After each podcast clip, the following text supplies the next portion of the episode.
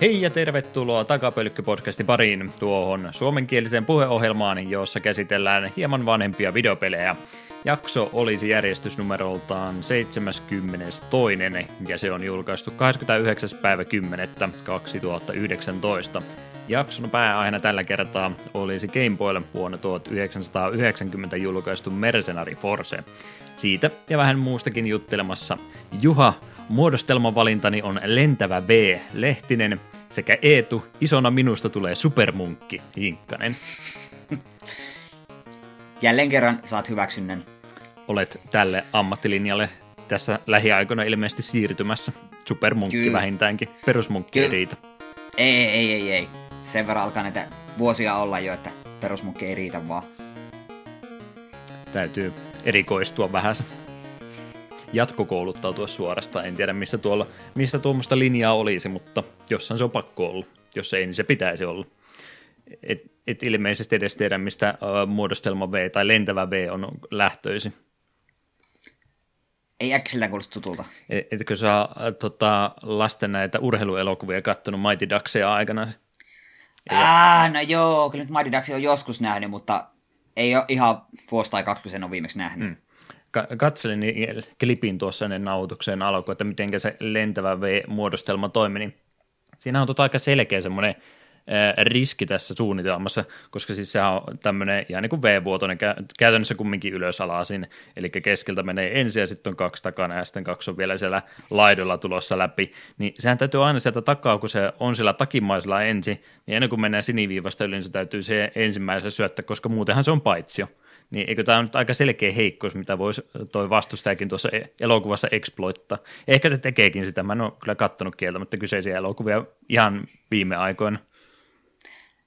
Me haluan huomata, että kyseessä on lasten jääkiekko-elokuva, että ehkä siitä takerot liikaa yksityiskohtia. Joo, no jos tämä olisi jääkiekko-anime, niin tässä olisi justiin se tota, tota, twistin paikka, missä kohtaa ne haaveet ja toiveet romahtaa sitten, kunnes lopussa totta. kaikki on hyvin.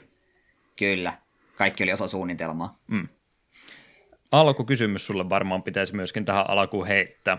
Tota noin, mehän käytiin kesälläkin muun muassa vähän tuolla eh, Särkänimellä puolella katsomassa, mitä siellä lasin takana elukoita oli, ja mä kävin itse asiassa täällä kotipäässäkin Matelia-näyttelyssä tuossa ihan hiljattain katsomassa, mitä kaikkea siellä esillä oli, niin tuli mieleen, en mä varmaan kysynyt sulta silloin, että on, sulla ei varmaankaan semmoista ole, ainakin mietin minkälainen reaktio sielläkin joitakin tota, tota, otuksia kohtaan oli, niin oletan, että ei ole kärmeksiä tai mitään muutakaan ollut, mutta onko kellään lähipiirissä ollut mitään vähän erikoisempaa tuommoista lemmikkiä?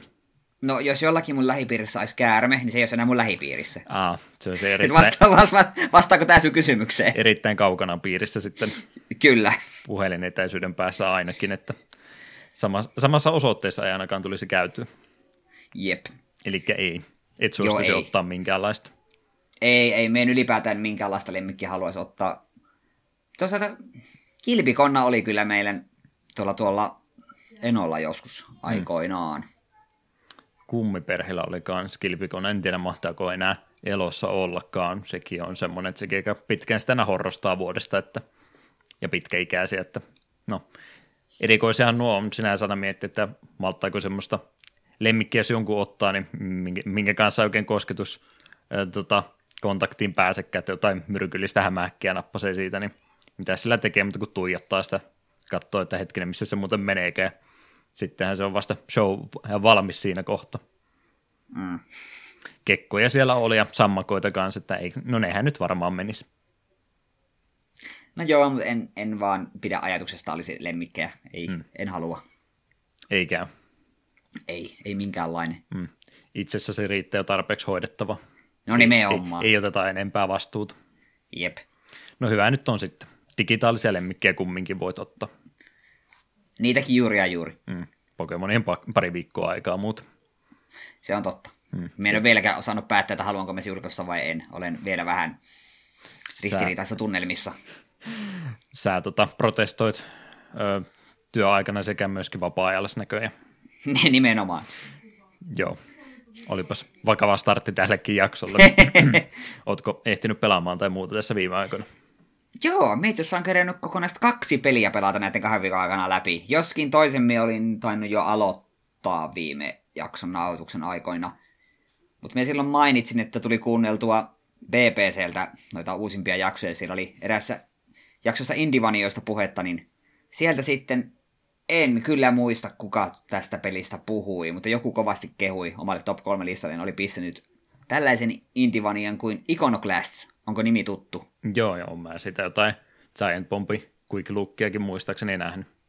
Joo, se tosiaan joku siinä podcastissa mainitsi ja meistä vilkasin, tai samalla kun iskin kaikki siinä jaksossa mainitut jaksot tuonne wishlistille, mitä Switchille vaan löytyi, niin tämä oli silloin alennuksessa, en muista paljon makso, nappasin pois ja rupesin pelailemaan ja sehän on, oli varsin mainio, tai varsin piirteän näköinen peli. Missä heti alkuun vähän jo yllätyin siitä, että oh, tämä on tosi piirteän näköinen, että päähenkilö on tällainen niin sanotusti laiton mekaanikko, koska tuossa tuon pelin maailmassa ei kuka tahansa saa jakoavainta heilutella, niin käyttää sellaista varsin massiivista jakoavainta. Tämä on varmaan tosi pirtsakka ja iloinen peli, ja sitten peli aika äkkiä kuitenkin näytti, että siinä on varsin dramaattisia ja synkkiäkin kohtauksia.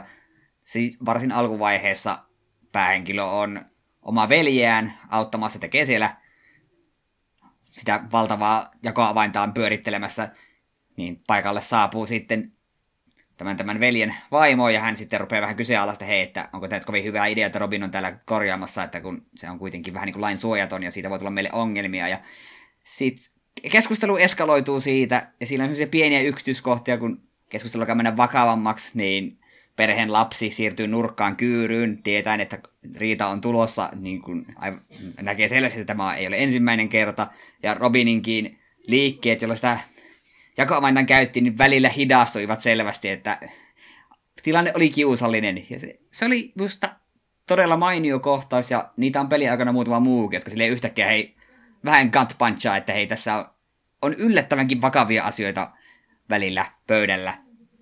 Se jotenkin samaan aikaan sopii ja ei sopinut siihen nättiin graafiseen tyyliin.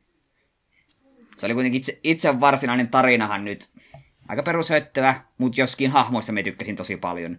Hmm. Myös tällainen piraatti Minä oli varsin pidettävä hahmo ja hänenkin viimeinen keskustelu äitinsä kanssa oli, oli aika pysäyttävä. Aidon tuntuinen. Pidin kovasti. Sen mitä ta- pali- paljon noita tuommoisia indivanioita kyllä nykypäivänä on, että melkein No en sano, että on pakko olla tarinaa, mutta että jos joukosta haluaa erottua, niin se on varmaan sillä onnistuu tällä hetkellä paremmin kuin pelkillä pelimekaniikoilla.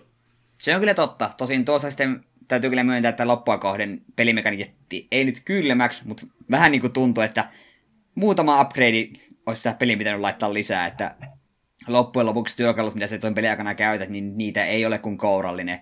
Sulla on sun perusase, siihen saat pommit, sitten jakoavaimella sitä pystyt alkuun käyttämään vähän niin kuin heilurina, heilauttaa itse tiettyyn sen pulttien kautta. Sitten se pystyt sähköistämään ja käyttämään sitä vähän niin kuin ja tällaisia. Niin joo, ne oli ihan kivoja, mutta loppujen lopuksi niin kuin me jäi koko ajan odottaa, että milloin tulee joku semmoinen uusi merkittävä upgrade. Ja pelin loppu, loppupuolella tulee yksi erikoisempi ase, mutta äh, vähän enemmän olisin kaivannut lihaluitten ympärille, vaikka kuitenkin pelistä tykkäsin. Et ymmärrän kyllä, että miksi sitä kovasti siinä PPCn jaksossa mainosteltiin. Että voin kyllä siinä mielessä suositella. Jos ei muuten, niin kyllä se nyt hahmojen takia. Pidin hahmoista kovasti. Hmm. Ja myös tykkäsin siitä, kun tässä oli muutama tämmöinen pomotaistelu, missä joko pelattiin kokonaan toisella hahmolla, tai kesken taistelun pääsit vaihtamaan hahmoa. Niin se oli sellaista yks, yhden pelaajan co-oppia, kun piti, että okei, nyt me tällä hahmolla teen näin, niin t- tämä hahmo saa tilaisuuden tehdä damagea ja niin poispäin. Niin se oli ihan kiva pieni twisti. Erottu joukosta siis. Juu, kyllä se mulle hyvin mieleen jäi. Pidin kyllä. Sitten tämä toinen peli oli semmonen, jonka me olin sitä innoissani, kun se julkistettiin, sekin tuli, se tulee Switchille. Sitten se tuli, unohdin se olemassaolo ja tuossa pari päivästä havahduin, että aika totta, muuten, tämä pelihan muuten on täällä olemassa vieläkin. Nimittäin suomalaista tekoa Oceanhorn. Zelda öö, niin kuin kopio. Alun perin ilmeisesti ollut älypuhelimille että olen käsittänyt, että niin puhelinpeli on alun perin ja tuo Switchi, äh, Switch-versio on sitten vissi ainoa konsoliporttaus. Tämä tosiaan jäi sen takia silloin, kun tämä julkistettiin Switchille, niin jäi mieleen, koska no suomalainen Zelda-kopio, että mikä ettei. Ja no, pari päivää sitä pelasin, tänään meni läpi ja... Eh. Hmm. Nyt ei tule Suomi lisää. No, no me, niin. Tuo, me maksan tuosta kympi alennuksessa Ja mulla jäi vähän semmoinen fiilis, että jos tämä ei olisi suomalainen, niin mulla olisi paha mieli, että mä olisin maksanut yli vitosen. Et, mulla oli ensimmäisen tunnin, mulla oli kiva, että joo, hei, tää on ihan kiva tämmönen perus Zelda. Joo, huomaa, että on alun perin puhelimille tehty, että on varsin simppeli, että kyllä tämä varmaan kohta antaa vähän lisää pelimekaniikoita lisää, mutta ei se oikein antanut. Siinä oli hyvin, kaikki upgradeit oli hyvin turvallisia, pelattavaa siinä oli joku mitä seitsemän tuntia, jotain sellaista. Ja se lähtökohdat hyvin, se yrittää niin antaa sulle hirveästi taustatarinaa, että oi suuri, mahtava elävä linno, linnoitus Seahorn täytyy tuhota ja se on, eikö Oceanhorn, mulla menee koko ajan sekaisin Seahorn ja Oceanhorn. Että joo, että se, siinä on hänen hahmon isällä ja sillä on kanssa menneisyys ja niin poispäin. Että yrittää sitä tarinaa rakentaa, mutta loppujen lopuksi aika äkkiä menee kyllä siihen, että kerää kolme tällaista emblemiä, jos epäilyttävästi tulee mieleen, kun kolme esinettä haetaan, mitkä antaa voiman voittaa pahiksen, niin vähän iskee tuo Zelda-maisuus liikaa päälle sieltä. No kopiohan tämä piti olla. Niin. Sitten kun ne on haettu, niin sitten, no tässä on pari ylimääräistä saarta, käy niillä pyörähtää, jos haluat, ja mä viimeisen dunkkuun. Ja viimeinen dunkkukin oli vähän silleen, ai, oliko tämä tässä? Vähän turhan äkkiä se viimeinen pomo sieltä sitten eteen jo tupsahti. Et ei tuo niinku silleen huono peli ole, ainakin jos tuossa puhelimella pelannut, mutta tuntuu vähän niinku siltä, että vähän enemmän olisi peli kaivannut ympärilleen. Hmm. Onko sulle itsellesi jäänyt tuo nimi yhtään mieleen? Ei, nyt on ihan ensimmäistä kertaa vasta vastaan tulossa, enpä tuommoista suomennutkaan. Myönnettäkö, että mistä Switchin kauppapaikkaakaan nyt niin tarkkaan selaile yleensä. Joo, kyllä minä muistin, että jonkin verran oli juttu silloin, kun tuo julkistettiin, että hei, tämmöinen on tulossa, tämä suomalainen ja kaikkea. Niin... Ja hauskana faktana sieltä jopa saa kielivalikosta Suomen päälle, niin oli jollain, jollain tavalla huvittavaa pelata Switchillä peliä suomeksi. Erehdyt siinä kohtaa, jos luulet, että tämä suomen kielestä pelimediaa kovinkaan tarkkaan seuraisi. no, mutta kuitenkin. Mutta joo, tuohin olisi vähän kaivannut vähän enemmän mekaniikoita, vähän enemmän tekemistä. Kun tuossa oli vähän mistä Wind, Wind Wakeria yritetty herätellä sitä, oo, pääset niinku seilaamaan saarten välillä. Okei, siistiä, mutta kun se seilaaminen itse oli sitä, että sä valitsit mapilla, että minä haluan tuonne saarelle, ja peli automaattisesti veisut sinne, ja sitten se aika nopeasti saat semmoisen pyssyn, millä se voit ammuskella vihollisia samalla, kun se menet sillä paatilla. Niin tämä varsinainen merenkäynti oli vaan käytännössä loading screen, missä se hakkasit yhtä nappia. Niin se oli kanssa vähän silleen... Äh. Hmm. Että te, teillä on ollut hieno visio, että jos se olisi oikeasti voinut veneellä seilata vapaasti saarien välillä, niin se olisi ollut vähän mielenkiintoista tutkiminen. Ja muutenkin, kun Sie et voinut mennä mille tahansa, minne tahansa saarelle heti. Sinun piti jostain kuulla, että hei, siellä on semmoinen saari. Sitten semmoinen vaan putkahti sinne, että no niin, tuolla se saari nyt on. Olet monta kertaa mennyt tästä ohi, mutta nyt sinusta huomaat, että ai perkele, siinä on muuten saari.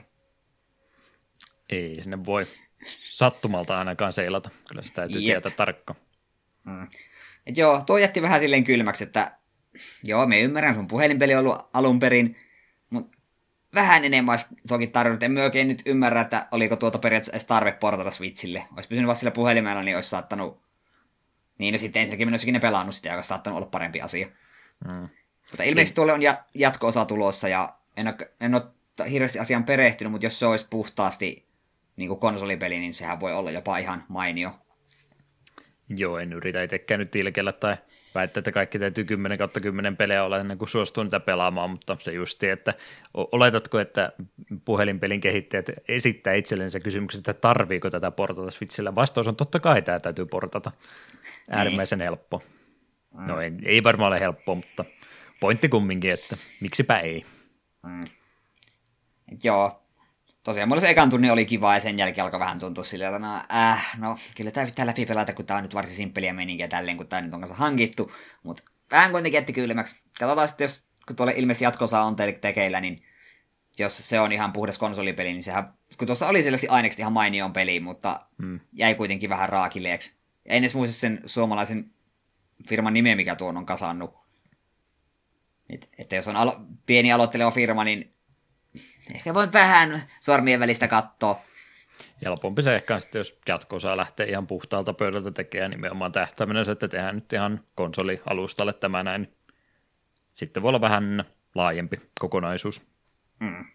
Että tuota nyt en oikeastaan voi suositella. Jos tuon puhelimelle sen saatte parilla eurolla, että jos olisi sadis, jotka pelaa puhelimella, niin kokeilkaa sitten.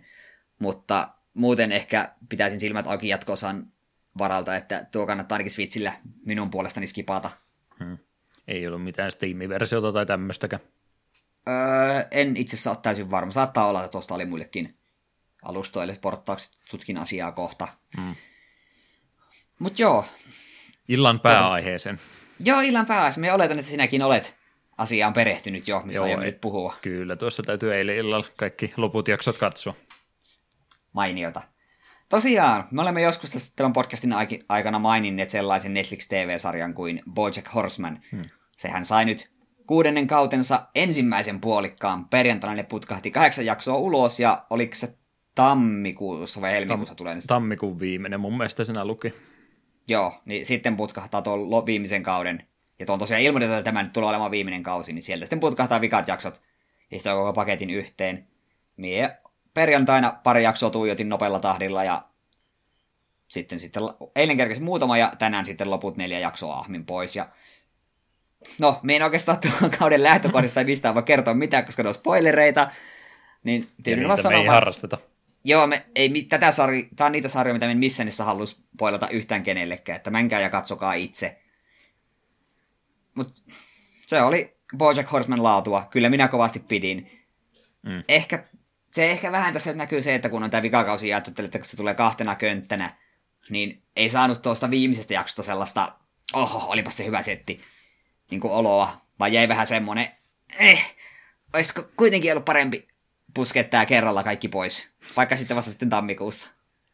No, olisi se varmaan mukavampi ollut sillä tavalla kuluttaa, mutta ymmärrä. Tekeehän siis tosi monet TV-sarjat täällä, että siellä justiin puolivälissä kautta tulee joku tämmöinen tota, tota, tiet, tietynlainen käännekohta, ei siis pelkästään jaksojen numeroiden määrältä, vaan muut, että on yleensä aika iso, iso ja tärkeä jakso se keskimmäinen kohta, että en tiedä, onko se aikana ollut sitten sillä, että yritetään pitää TV-katsojat sarjassa kiinni, että täytyy vähän sinne pistää ekstraa sinne väliin vai minkä takia, mutta ymmärrän kyllä ja olen nähnyt, että tätä monet muutkin sarjat on tehnyt. Mm. Kun ei ole missään nimessä just ole, no tämän kutoskauden ensimmäisen osan viimeinen jakso, niin se oli ihan hyvä jakso, tykkäsin kyllä, mutta se ei musta tuntunut semmoiselta kauden päätökseltä. Niin, eikä se todellakaan ollut tarkoituskaan ollut. Niin, jep. Et siinä kyllä tapahtui asioita, että jokin takia oli vähän sille ai ai ai ai ai ai ai, mm. tulee tapahtumaan taas käviä asioita, koska niihin tässä sarjassa aina käy. Niin. Sä, sä et halua spoilerita, mä ainakin yritän vähän kierrelle ilmaista muutama asia. Tuohon Joo. E- enimmäkseenhän tuo on, niin itse asiassa Bojackilla nyt menee loppupeleissä aika hyvin tässä, että ne on oikeastaan ne kaikki muut hahmot, joilla nyt meneekin sitten tavalla tai to, toisella sitten huonommin, että tuossa on paljon enemmän nyt annettu tällä puoliskolla sitten noille, ei nyt sano sivuhahmoilla, mutta kumminkin niille ei Bojackille niin annettu sitten tilaa tässä ensimmäisellä puoliskolla, niin mä kyllä oletan, että se on sitten se viimeinen puolisko nyt sitten taas Bojackia enemmänkin. Joo, no, no tosiaan jakso loppu vähän semmoisiin mietteisiin, että niin. kakkaa saattaa asua tuulettimeen.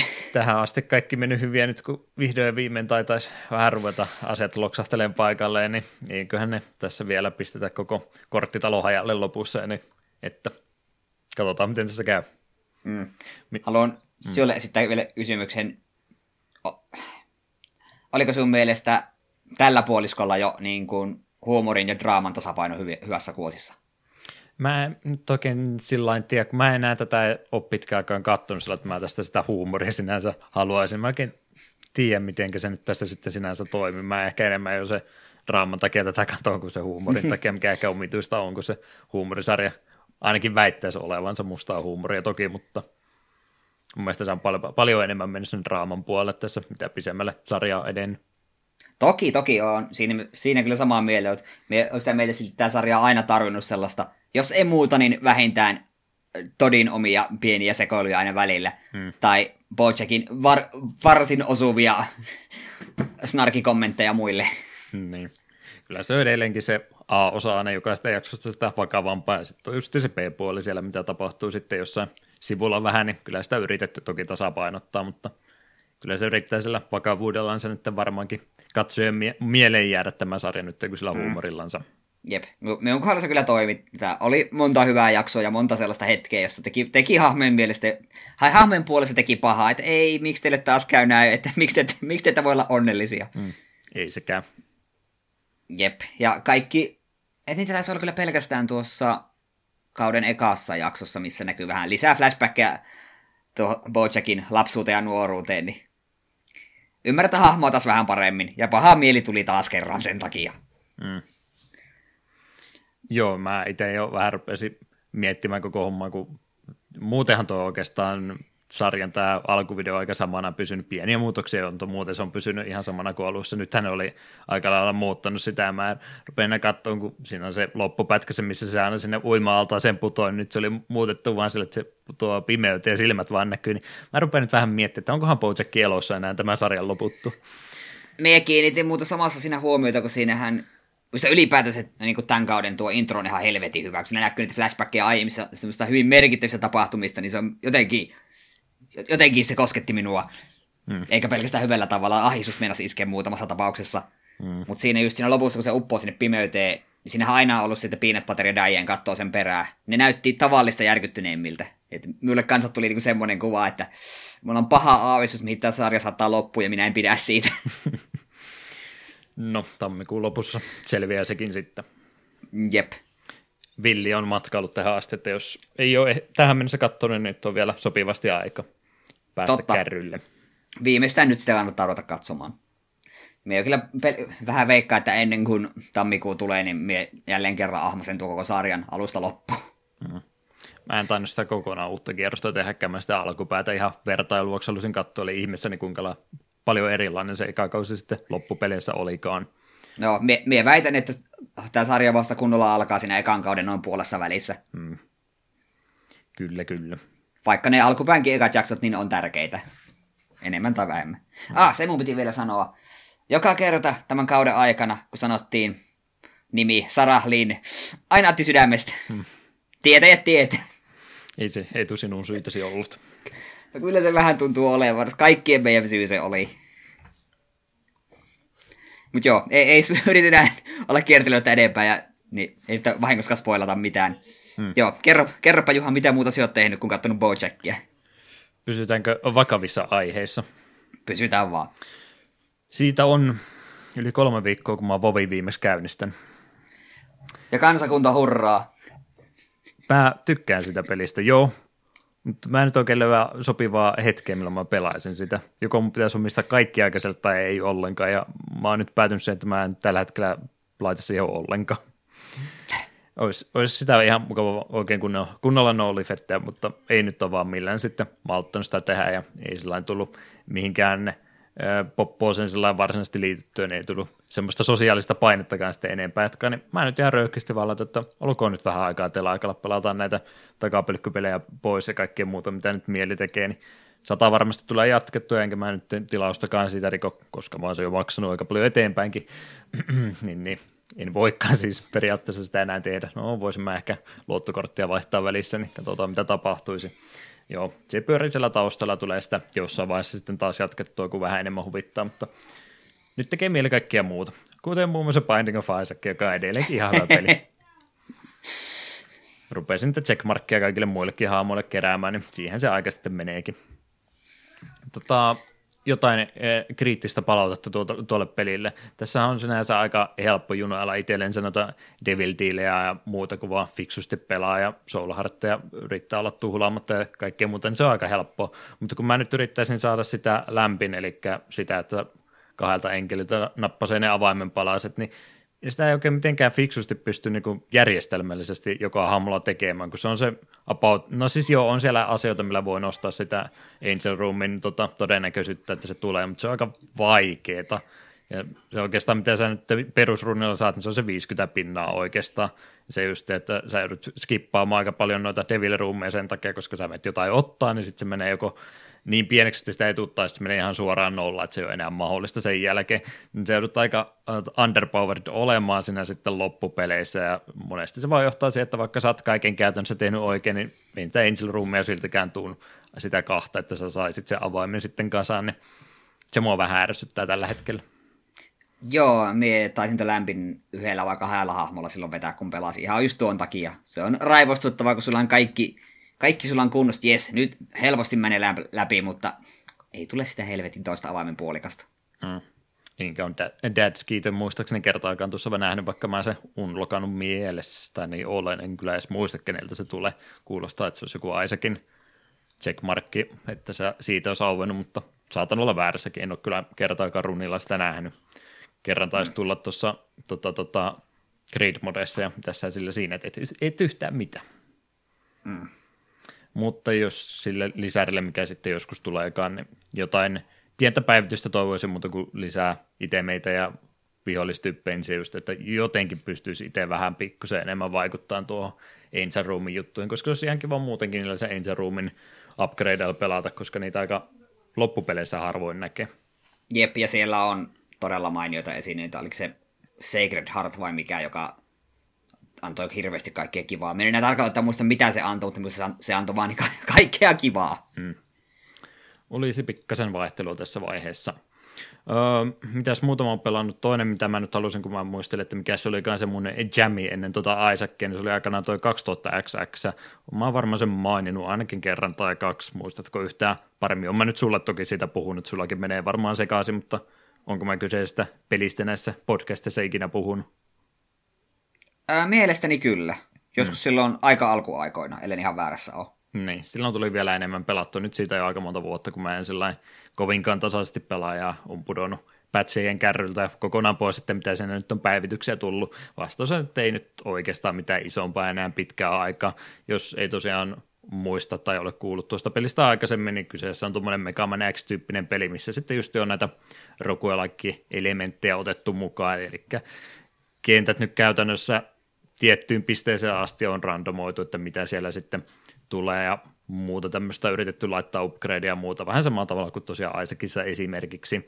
Ja tykkäsin sitä kovasti, edelleenkin muista mainiot musiikit siinä kontrollit oli justiin se, minkä takia mä se ihastuin, että se tuntuu ihan niin kuin Mega Man X-sarjan peliltä sellainen kontrolliensa puolesta, vaikka no, graafinen puoli pikkusen jättää toivomisen varaa, taitaa mennä sinne Slate Spire-akselille, että pe- peli toimii kyllä hyvin, mutta ehkä nämä grafiikat nyt justiin justiin ajaa asiansa ja eikä yhtään enempää kehtaa kehua. Vähän samaan kategorian menee kyllä tuokin peli. Jos mä siitä nyt myöhempinä vuosina, mitä nyt enemmän pelannut, se on muuten edelleenkin Steamin eniten pelatuin peli, mikä mulla on, että on sitä joku 100 tuntia tullut pelattua. Niin, no, niin, Isaac menee kohta ohi. Se tulee menemään jossain vaiheessa ohi, se on, se on fakta juttu tässä vaiheessa.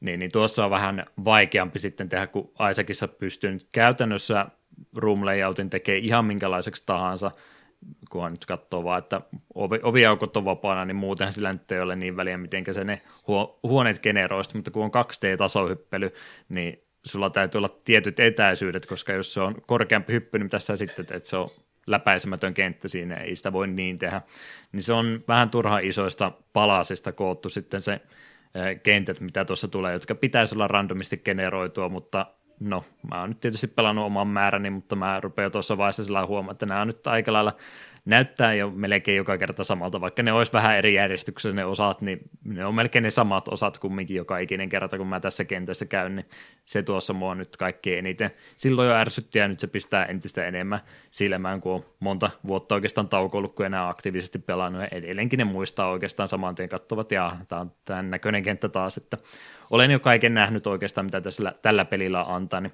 en sitä sitten sillä niin tykkää. Toinen juttu se, mitä nyt justiin kun on muitakin sen jälkeen pelannut, niin justiin se, että no Megamanissa menee näin, että kun sä tuhat bossin, niin sä saat sen aseen, niin sitten kun se pitäisi olla Roku ja Like, niin se on loppupeleissä vähän tylsä, että sä saat aina sen samaa aseen siltä bossilta. Sä voit se jättää kyllä välistä, että sä voit ottaa jonkun perusupgrade, että perusettäkin tekee enemmän vahinkoa tai muuta, kuten mä yleensä teen tosi monen huono aseen kohdalla, että mä en edes ota niitä ollenkaan. Mutta, mutta ne on aina kahdeksan samaa possia, kahdeksan samaa asetta, ja mä otan niistä kahdeksasta aina ne kolme samaa, koska mä tiedän, että mä tykkään näistä kolmesta, niin se runit rupeaa vaan olemaan niin samannäköisiä joka ikinen kerta, että ei, mä en oikein siitä enää sillä välitä, ja voi olla, että se oli nyt sitten tämä kerta, kun pelasin, niin jää sitten viimeiseksi, ellei se jotain isoa uutta tule. On se ilmeisesti uusi pelattava hahmo tullut jossain matkan varrella, mutta en sitten tiedä jos se on sama kuin Axel oli X-sarjassa lisäys, niin ehkä minä voin tämän jättää välistä. Siltä Mut se en jos vaikutti. On, mutta entä jos se onkin vähän niin kuin Zero oli X4? No siinä on jo Zero entuudestaan, niin ah, se no ei, ei ole mitään. mahdollista. Okei. Okay. Tämä on kyllä pitkään ollut tämä peli minun toivelistalla, kun siihen silloin tästä aikoina olet paljon puhunut. Hmm. Ja tästäkin Switch-versio jossain vaiheessa tullut ulos. Pitääpä ah, katsoa, jos tästä joskus, jos, joskus tulisi vaikka hankittuakin. Joo, kyllä sillä monta kymmentä hyvää hauskaa pelituntia saa, että siinä mielessä fiksu ostos. Mutta mut, ei, ei kyllä samassa kategoriassa voi noiden oikein parhaimpien rukuelaikkeen kanssa siitä puhua, että semmoisella varoituksella kumminkin. Joo. Ja ennen kuin mennään eteenpäin, niin asiaa vähän tutkin. Oceanhorn 2 on tullut jo puhelimille, ja tällä hetkellä ei ole vielä tietoa tuleeko konsoleille, eli joo. joo. Eiköhän, eiköhän minun tarinat on pelissä ainakaan ollut tässä. Pahoit, pahoittelut sinulle suomalainen firma, minkä nimeä en enää edes muista. Hmm. Mikä loukkaus. Joo, mitä muuta, mitä on tullut aikaisemminkin pelattu. Mä vähän Breath of Fire ensimmäistä kokeilin, kun toi Switch on kiinni. TV-ssä kattelin niitä SNES-pelejä, mitä siellä joukossa oli. Mä vähän Pilot Wingsia kokeilin ja paria muutakin. Ja ei, mä, ei malttanut mihinkään jäädä kiinni, mutta Breath of Firein tuli muutamaksi tunniksi jäätyä kiinni. Mitä sä siitä pelistä muistat? Mä muistan vaan se, että mä oon kokeillut sitä kerran aikaisemminkin, se jäi kesken, koska se oli vähän liian simppeli ja kahden tunnin pelaamisen jälkeen mulla on ihan sama fiilis kuin viime kerran jälkeen, että paraneeko tämä tästä nyt sitten mihinkä? Äh, me pidän Breath of Fire 2 kovasti, olen sen pelannut useita kertoja läpi. Ykkösen olen elämäni aikana pelannut ehkä kerran. Olen ainakin kerran pelannut sen läpi, kenties kahdesti, mutta tuskin sen enempää. Et ykkönen on ihan ok, jos sen ensimmäistä kertaa pelais niin kuin 15 vuotta sitten. Mm. Et nyt kun on pelannut parempia japsiropeja tuoltakin aikakaudelta, niin se on kyllä vähän surullisen simppeli. Me tykkään monista sen mekaniikoista, me tykkään miten hahmot on animoitu ja niistä näin poispäin, mutta se on kuitenkin simppeli. Et, kun mun tekee mieli pelata perinteistä Breath of Firea, me pelaa joko kakkosta tai kolmosta. Mm. Ja ne, neloset, nelosta en ole koskaan päässyt pelaamaan läpi asti, ja se on su- huutava vääryys. Se saisi luvan saada jonkin sortin porttauksellekin nykykonsolille. Joo, toi vähän semmoinen, että ei oikein vertailussa kestä en niitä ihan parhaita tuon aikakaudenkaan JRPGtä vasta, että e, grafiikat ja musiikit on ihan, ihan hyviä, mutta ei, ei sitä parasta kärkikastia, ja se on niin pitkä tuossa ykkösessä ainakin, se on sitä pelkkää ättäkin spämmäämistä ennen kuin sä saat yhtään mitään muuta nappuloita, mitä sä pääset käyttää. No välillä täytyy hiili itemi heittää itsellensä, mutta siinä se kutakuinkin on, että autopasille siitä kumminkin löytyy, että siitä plussaa sitä ihan kaikissa noin vanhoissa peleissä ollutkaan. Mm, on tuossa monia hauskoja elementtejä, just tietyillä hahmoilla omia uniikkeja juttuja. Tosin näitäkin juttuja vedettiin vasta jatkosissa paremmin. Mm. Ja sitten kun tarpeeksi pitkälle pääset, niin saat semmoisia fuusiomuotoja, että saat kaksi hahmoa yhdistetty yhdeksi ja niin poispäin. Niin ne on aika, aika OP itse asiassa osa. Että ehkä mieluummin sitten odottaa niitä jatkoosia. Joo, jos kakkonen jossain vaiheessa tuonne Switch Online niin paukahtaa, niin sitä kyllä suosittelen pelaamaan. Se on kaikin puolin mainio peli. Mm. Se vaatii kyllä grindausta jonkin verran, se on aika hidas siinä mielessä, mutta muuten, muuten kyllä hyvä. Yleensä jos tulee pisempiä taukoja noiden kanssa, niin se on merkki siitä, että ei sitä tule ikinä jatkettu, mutta nyt mä oon vielä semmoisen kohtaa, että mä muistan, mihinkä seuraavaksi pitää mennä, niin veikkaan, että tuosta vielä pystyy sitten jatkaa eteenpäin, kun taas huvittaa. En, mä nyt sitä vaan yhden illaisena pelailin, kun mieli teki ja katselin, että innostuisiko tästä nyt vähän enemmän, mutta vastaus ainakin toistaiseksi, että eipä nyt oikeastaan. Oletko vielä saanut edes muita hahmoja? Se, mikä se on se enkeli, se, Nina. Se, se, on, Nina. se, on aina, se on aina Nina. Se on jokaisessa Breath of Fire, on aina Nina. Se on aina. Okay. Aina on Nina. Erinäköinen saattaa olla, mutta se on silti aina Nina ja se on aina Windiasta. Mm. Se on... Niin. Nina ja Ryu on klassisia hahmoja, ne pitää aina olla jokaisessa Breath of Fireissa. Asia selvä. Joo, kyllä mä sitä varmaan jossain vaiheessa vielä jatkan, mutta nyt sitten ollaan päästy näissä meidän jaksossa siihen pisteeseen, kun mä olin kaikki pikkupelit pikkuhiljaa kuluttanut loppuun, nyt on näitä isompia tulossa, niin veikkaan, että tulee niitä sitten pelattua tässä lähiaikoina enemmän, niin katsoo sen jälkeen, jaksaako tätä taas palata sitten tuon pari uudestaan. Mm. Ö, pari katselujuttuakin tuossa mainittakoon nyt nopsaan pois. Tuonne YouTuben puolella oli tässä kuukausi reilu sitten tuonne Conan O'Brienin omalle YouTube-kanavalle niin upattu heidän ihan ensimmäinen jaksonsa sieltä 90-luvun puolta, kun ää, kuka sieltä nyt lähtikään, Lettermani, vai kuka mm. sitä oli sitä showta häntä ennen ollutkaan tekemässä. Mä en muista, mitä siinä nyt taas vaihtukaan, mutta kumminkin oli se paikka siellä auki uudelle talk show juontajaksi, niin sitten tämmöisen O'Brienin sinne otti ja aika nuorihan se vielä tuossa vaiheessa oli, että oliko se kolme on kymmentä vielä täyttä, niin siinä mai oli kumminkin, että meidän ikäinen kumminkin, mikä miettii, että mulle iskettäisi tai sulle iskettäisi nyt tämmöinen oikein ison TV-kanavan talk homma homma sitten tota pyörimään joka ikiseksi illaksi, niin siinä on muuten varmaan ollut aika kovat paineet sitten, että tuleekohan tästä nyt sitten yhtään mitään. Ja itse asiassa Joo. semmoisella sketsillä se koko homma alkaakin siinä, että kun on ihan tota, tyytyväisenä kävelee ja moristelee kaikille, että Morris, Morris. Ai, sä oot se Conan O'Brien, sä aloitat tänään talk showssa, että nyt parasta olla mokaamatta tätä hommat. Joo, ha, ha, ha. ihan hyvinhän tämä menee. Siinä se on sitten just hiihdyttämässä itseensä ennen jaksoa alkua, että sillä mukaan vaan katsoa roikkumaan, että eiköhän se ollut tässä sitten. Mutta mut ihan näin, en sitä, jo, sitä jaksoa se enempää kommentoida, mutta muuta, että minkälainen suhde sulla on Conan O'Brienin tuota talk showta kohtaan ollut? Öö, satunnaisesti silloin tällöin joskus kattelin jaksoja sieltä täältä. En ole varmaan koskaan kokonaista jaksoa katsonut. Silloin tällöin jotain klippejä sata YouTubesta tulla vastaan. Aina vilkastaanpa tuo, tässä on joku mielenkiintoinen haasteltava mm. tai muuta. Mutta aika vähän on kuitenkin loppujen lopuksi katsonut.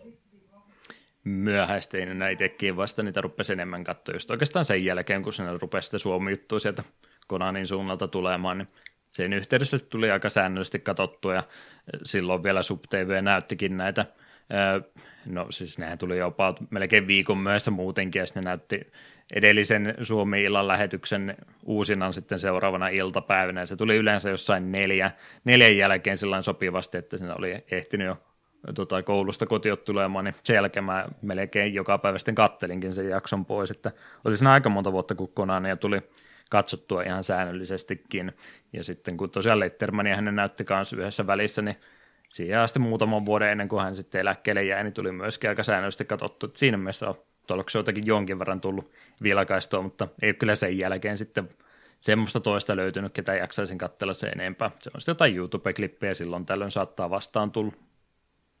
Hmm.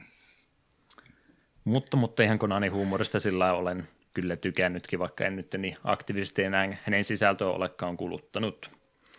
O, ennen kuin mennään podcastissa eteenpäin, niin kysymys, milloin oot viimeksi ihan oikeasti Let's Playn kattonut?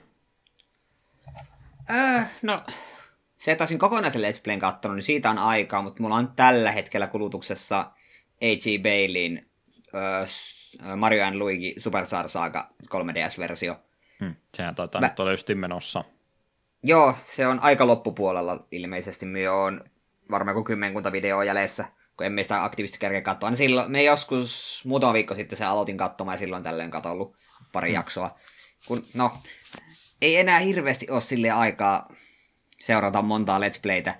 Niin sitten jos haluaa jotain katsoa, niin se on Edgy Bailey semmoinen aika herkästi, kenen puoleen minä käännyn, koska sille nyt va- se sattuu te- pe- pelaamaan semmoisia pelejä, jotka minua kiinnostaa, ja se tekee ne sen verran niin kuin perusteellisesti, että niitä on miellyttävää katsoa, ja pidän hänen tyylistään ja huumoristaan.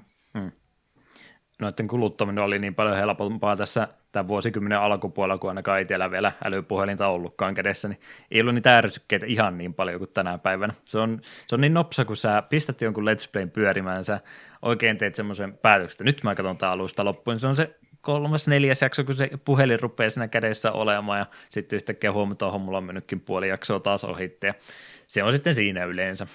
Joo, uh, uh. minulla se vielä saattaa herkemmin menee siihen, että huomataan, että onhan mulla Switchi kädessä mennyt, se on mm. kahta jaksoa ollenkaan. Sekin joo, että aika harvassa itselläkin tullut, tullut viimeksi katsottua ihan kokonaista Let's Playtä, mutta nyt mä kattelin. Oli jossain, oli jossain, mä muistan tasan tarkkaan, missä tämä oli tämä juttu, mutta mä en uskalla Kotakun nimeä sanoa tässä, koska joku lopettaa kuuntelemisen saman tien, jos hän tietää, että minä Kotakuokin välillä selailen.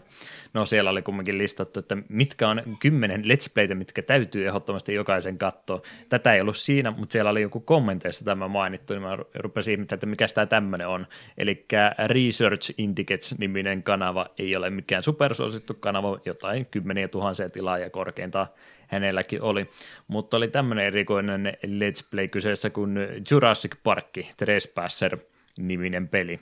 Tiedätkö pelistä yhtään mitään? Täällä oli nimittäin AVGn jaksokin tässä ihan hiljattain.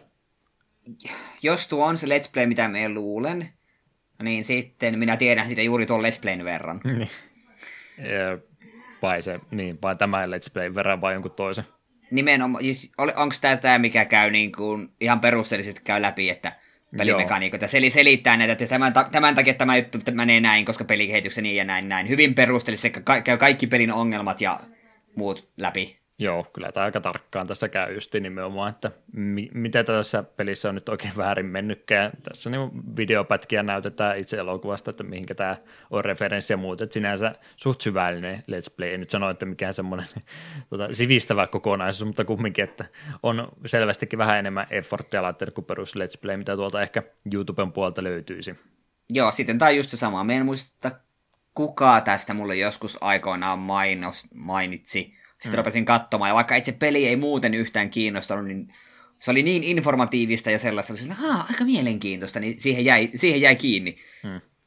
Joo, mä nimenomaan oikeastaan arvostan paljon enemmän nykyään tämmöistä, että tehdään tämmöinen justiin tietyllä idealla tämä koko paketti kasaan, näytetään mahdollisimman paljon pelistä, kerrotaan taustajuttuja siinä samalla, eikä, ei koko ajan yritetä väkisin jotain hauskaa vitsiä vääntää joka ikisestä tilanteesta ja feikkejä reaktioita siinä päälle, niin siinä se soppa sitten onkin semmoinen, mikä menee viemäristä saman tien alas. Mm. Niin, niin. Tämä oli just semmoinen oikein informatiivinen ja kuitenkin kaikesta huolimatta ihan viihdyttävä kokonaisuus. Nyt tuli sitten ihan kokonaan tuommoinen siinä katteltua. Pelihän siis tosiaan, jos ei kuuntele tiedä mistä on kyse, niin tämä on tämmöinen aika, hetkinen, 97 vuonna, kohan tämä oli julkaistu. Tämä yritti oikein edistyksellinen peli olla, tämä on käytännössä selviytymis first person räiskintä olevinansa, eli tuonne Jurassic Parkin näille saarelle sitten haaksi rikkoutuu naishahmoja täytyy siellä sitten yrittää hengissä pysyä, että lähtökohdat ihan mainiot videopelille ja just miettii, minkälaisia pelejä nyt viime aikoinakin tullut, niin omalla tavallaan edellä aikaansa, mutta valitettavasti niin edellä aikaansa, että paketti ei oikein mennä kasassa pysyä sitten millään, että ehkä vähän enemmän laskentatehoa olisi aikansa tietokoneelta vaadittu, että tästä olisi jotain tullut ja pikkasen enemmän myöskin pelin kehitysaikaa, että tämä olisi saanut sitten vähän enemmän sitä pelipuoltakin, että tämä olisi ollut vaan se vanha kunnon tai nykyään vanha kunnon kävelysimulaattori. No on se niitä velociraptoreita jo vastassa, mutta siihen se sitten jääkin.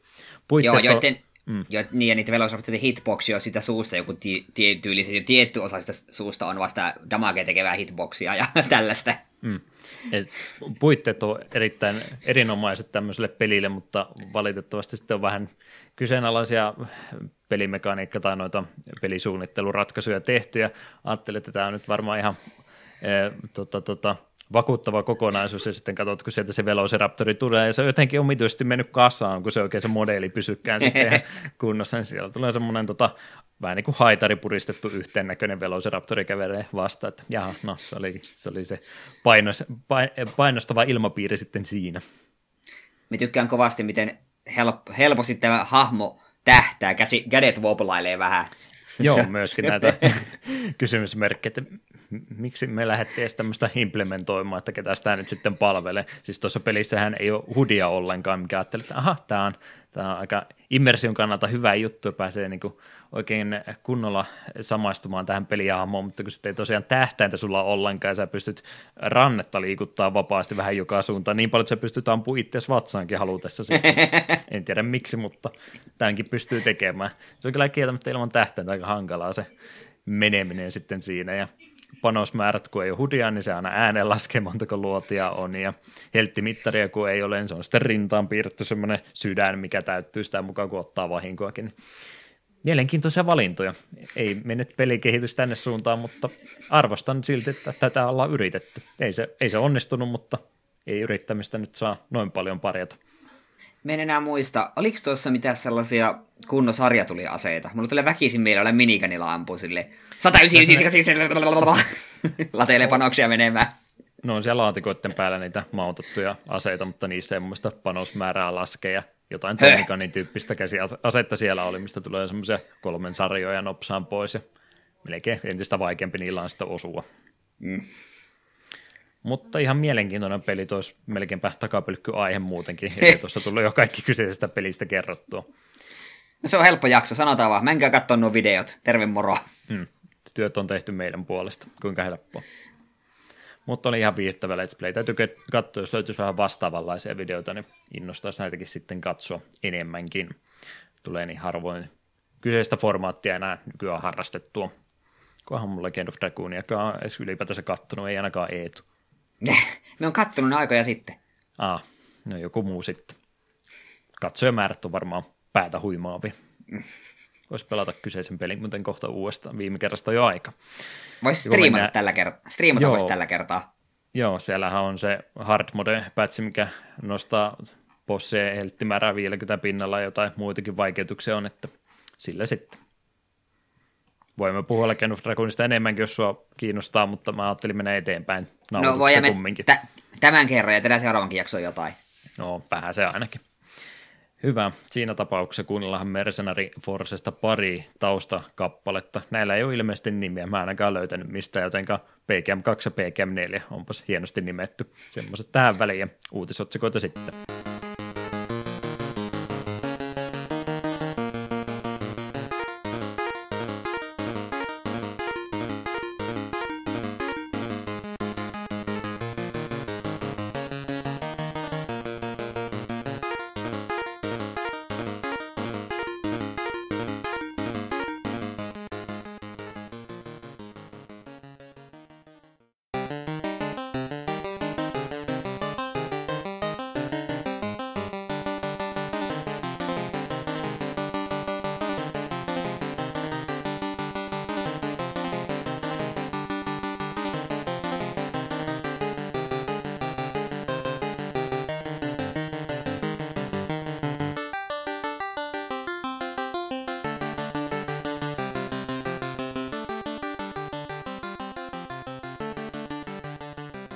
Uutisotsikoita jaksolle numero 72 on jälleen kerran kertynyt jonkin verran, joten eiköhän ruveta kahlaamaan näistäkin läpi, kunhan me ollaan vaan selvitty tästä pienestä segmentistä sitä ennen, jonka nimi onkaan.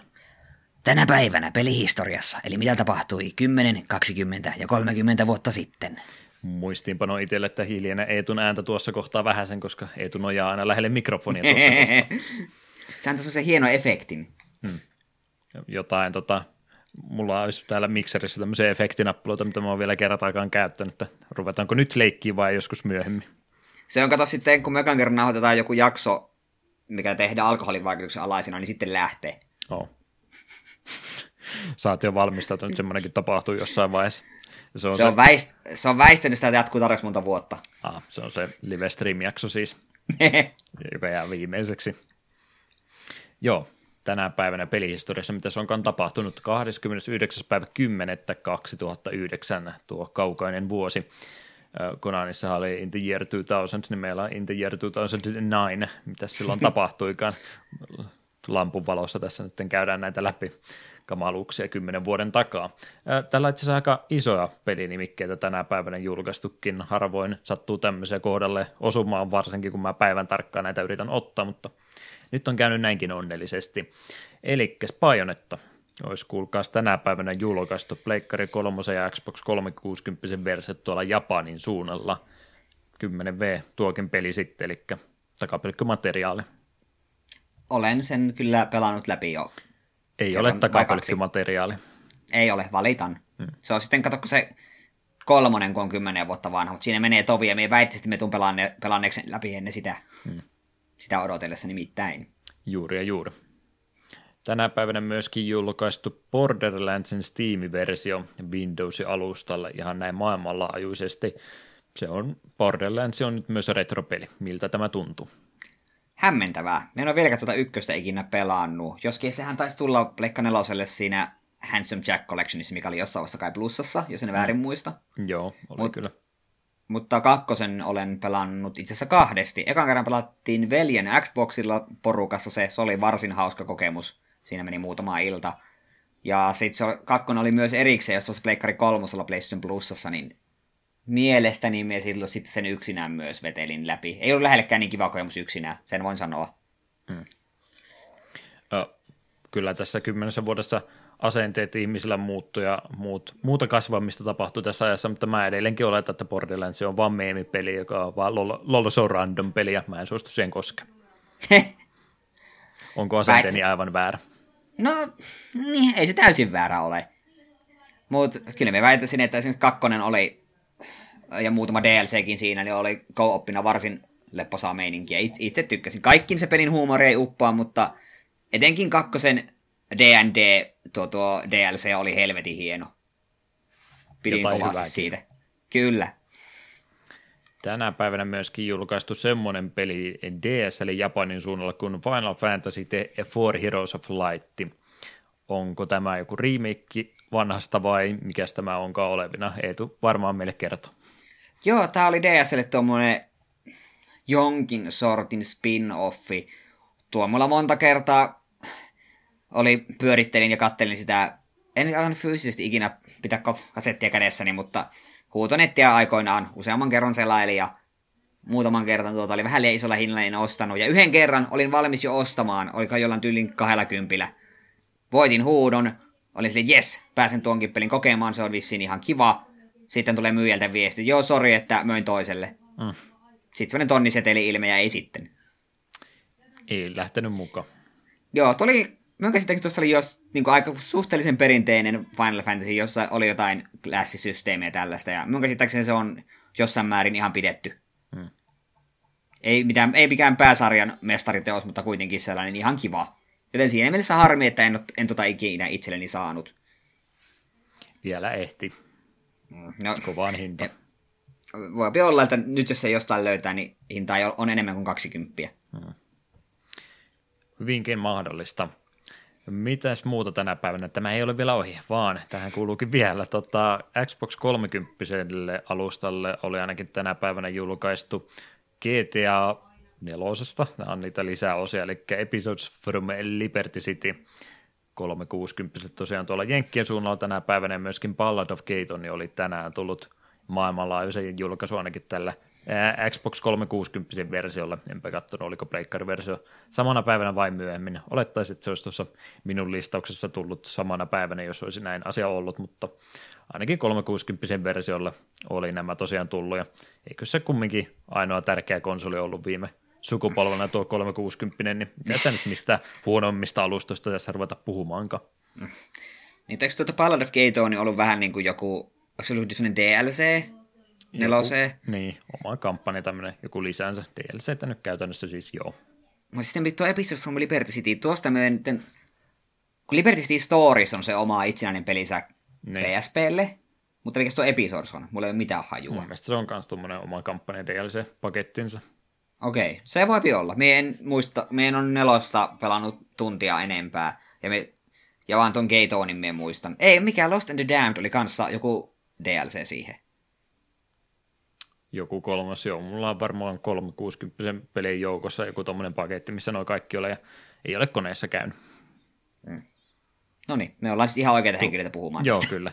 Tun, tunnustusten luolla mä en ole Vice Cityn jälkeen GTAta pelannut. Kredi- Sanandra... Gamer-krediitti meni siinä juurikin. No, se riittää, että se pelaat tuon Chinatown Warsin. Se on paras Joo, GTA. Minä olen valmis, ta- me, va- me valmis tappelemaan aiheesta, mutta se on paras GTA. No niin. Juicy. Yes, joo, GTA 4 on vähän sillä jo ehtinyt unohtumaankin ihmisten mielestä, että voisi siihenkin tutustua sitten jossain vaiheessa vielä, ehkä tämän mm. podcastin muodossa. Mm. Loko Roko, nämä pelit ei lopu tänä päivänä kesken ollenkaan. Mä ajattelin, että se olisi se eka päivä kuuta, kun näitä olisi enemmänkin, mutta jostain kumman syystä loppukuun oli joku, joku tämmöinen julkaisu suma sitten osunut koodallensa. Loko Roko Midnight Carnival PSP-versio julkaistu tänään maailmanlaajuisesti. Oma kokemus Lokorokosta on tämä ilmainen PS Plus-peli, mikä tuli joku kerta, pelasin sitä muutaman tuntia, jumitin niin pahasti ja rupesi sitten se pirtsakka musiikki siinä raastamaan mun korvia niin pahasti, että mä en ole sen jälkeen pystynyt enää käynnistämään sitä peliä uudestaan. Tulee niin kova vastareaktio siitä sitten, että mutta se kappale kyllä soi edelleenkin vähän väliä päässä, että se ei ole lähtenyt pois.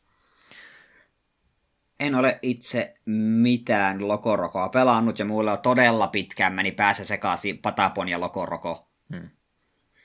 Kai nämä kaikki Lokorokot on aika samantyyppisiä, että iso kenttä ja sun täytyy johdatella haamot läpi niistä alueista vipuja ja muita kääntelemällä. Muuten ne vetää mm. rinkiä ikuisesti. Lemmiksi paitsi, että ne hahmot ei pääse tappamaan itseensä mitenkään. Eli se on siis huonompi lemmiksi, asia selvä. No, sovitaan sitten noin. Jos ei pääse tekemään sopulelle kansanmurhaa, niin pelissä on jotain vikana. No niin. Sin and Punishment Star Successor oli myöskin Wii-versio julkaistu tänä päivänä Japanissa.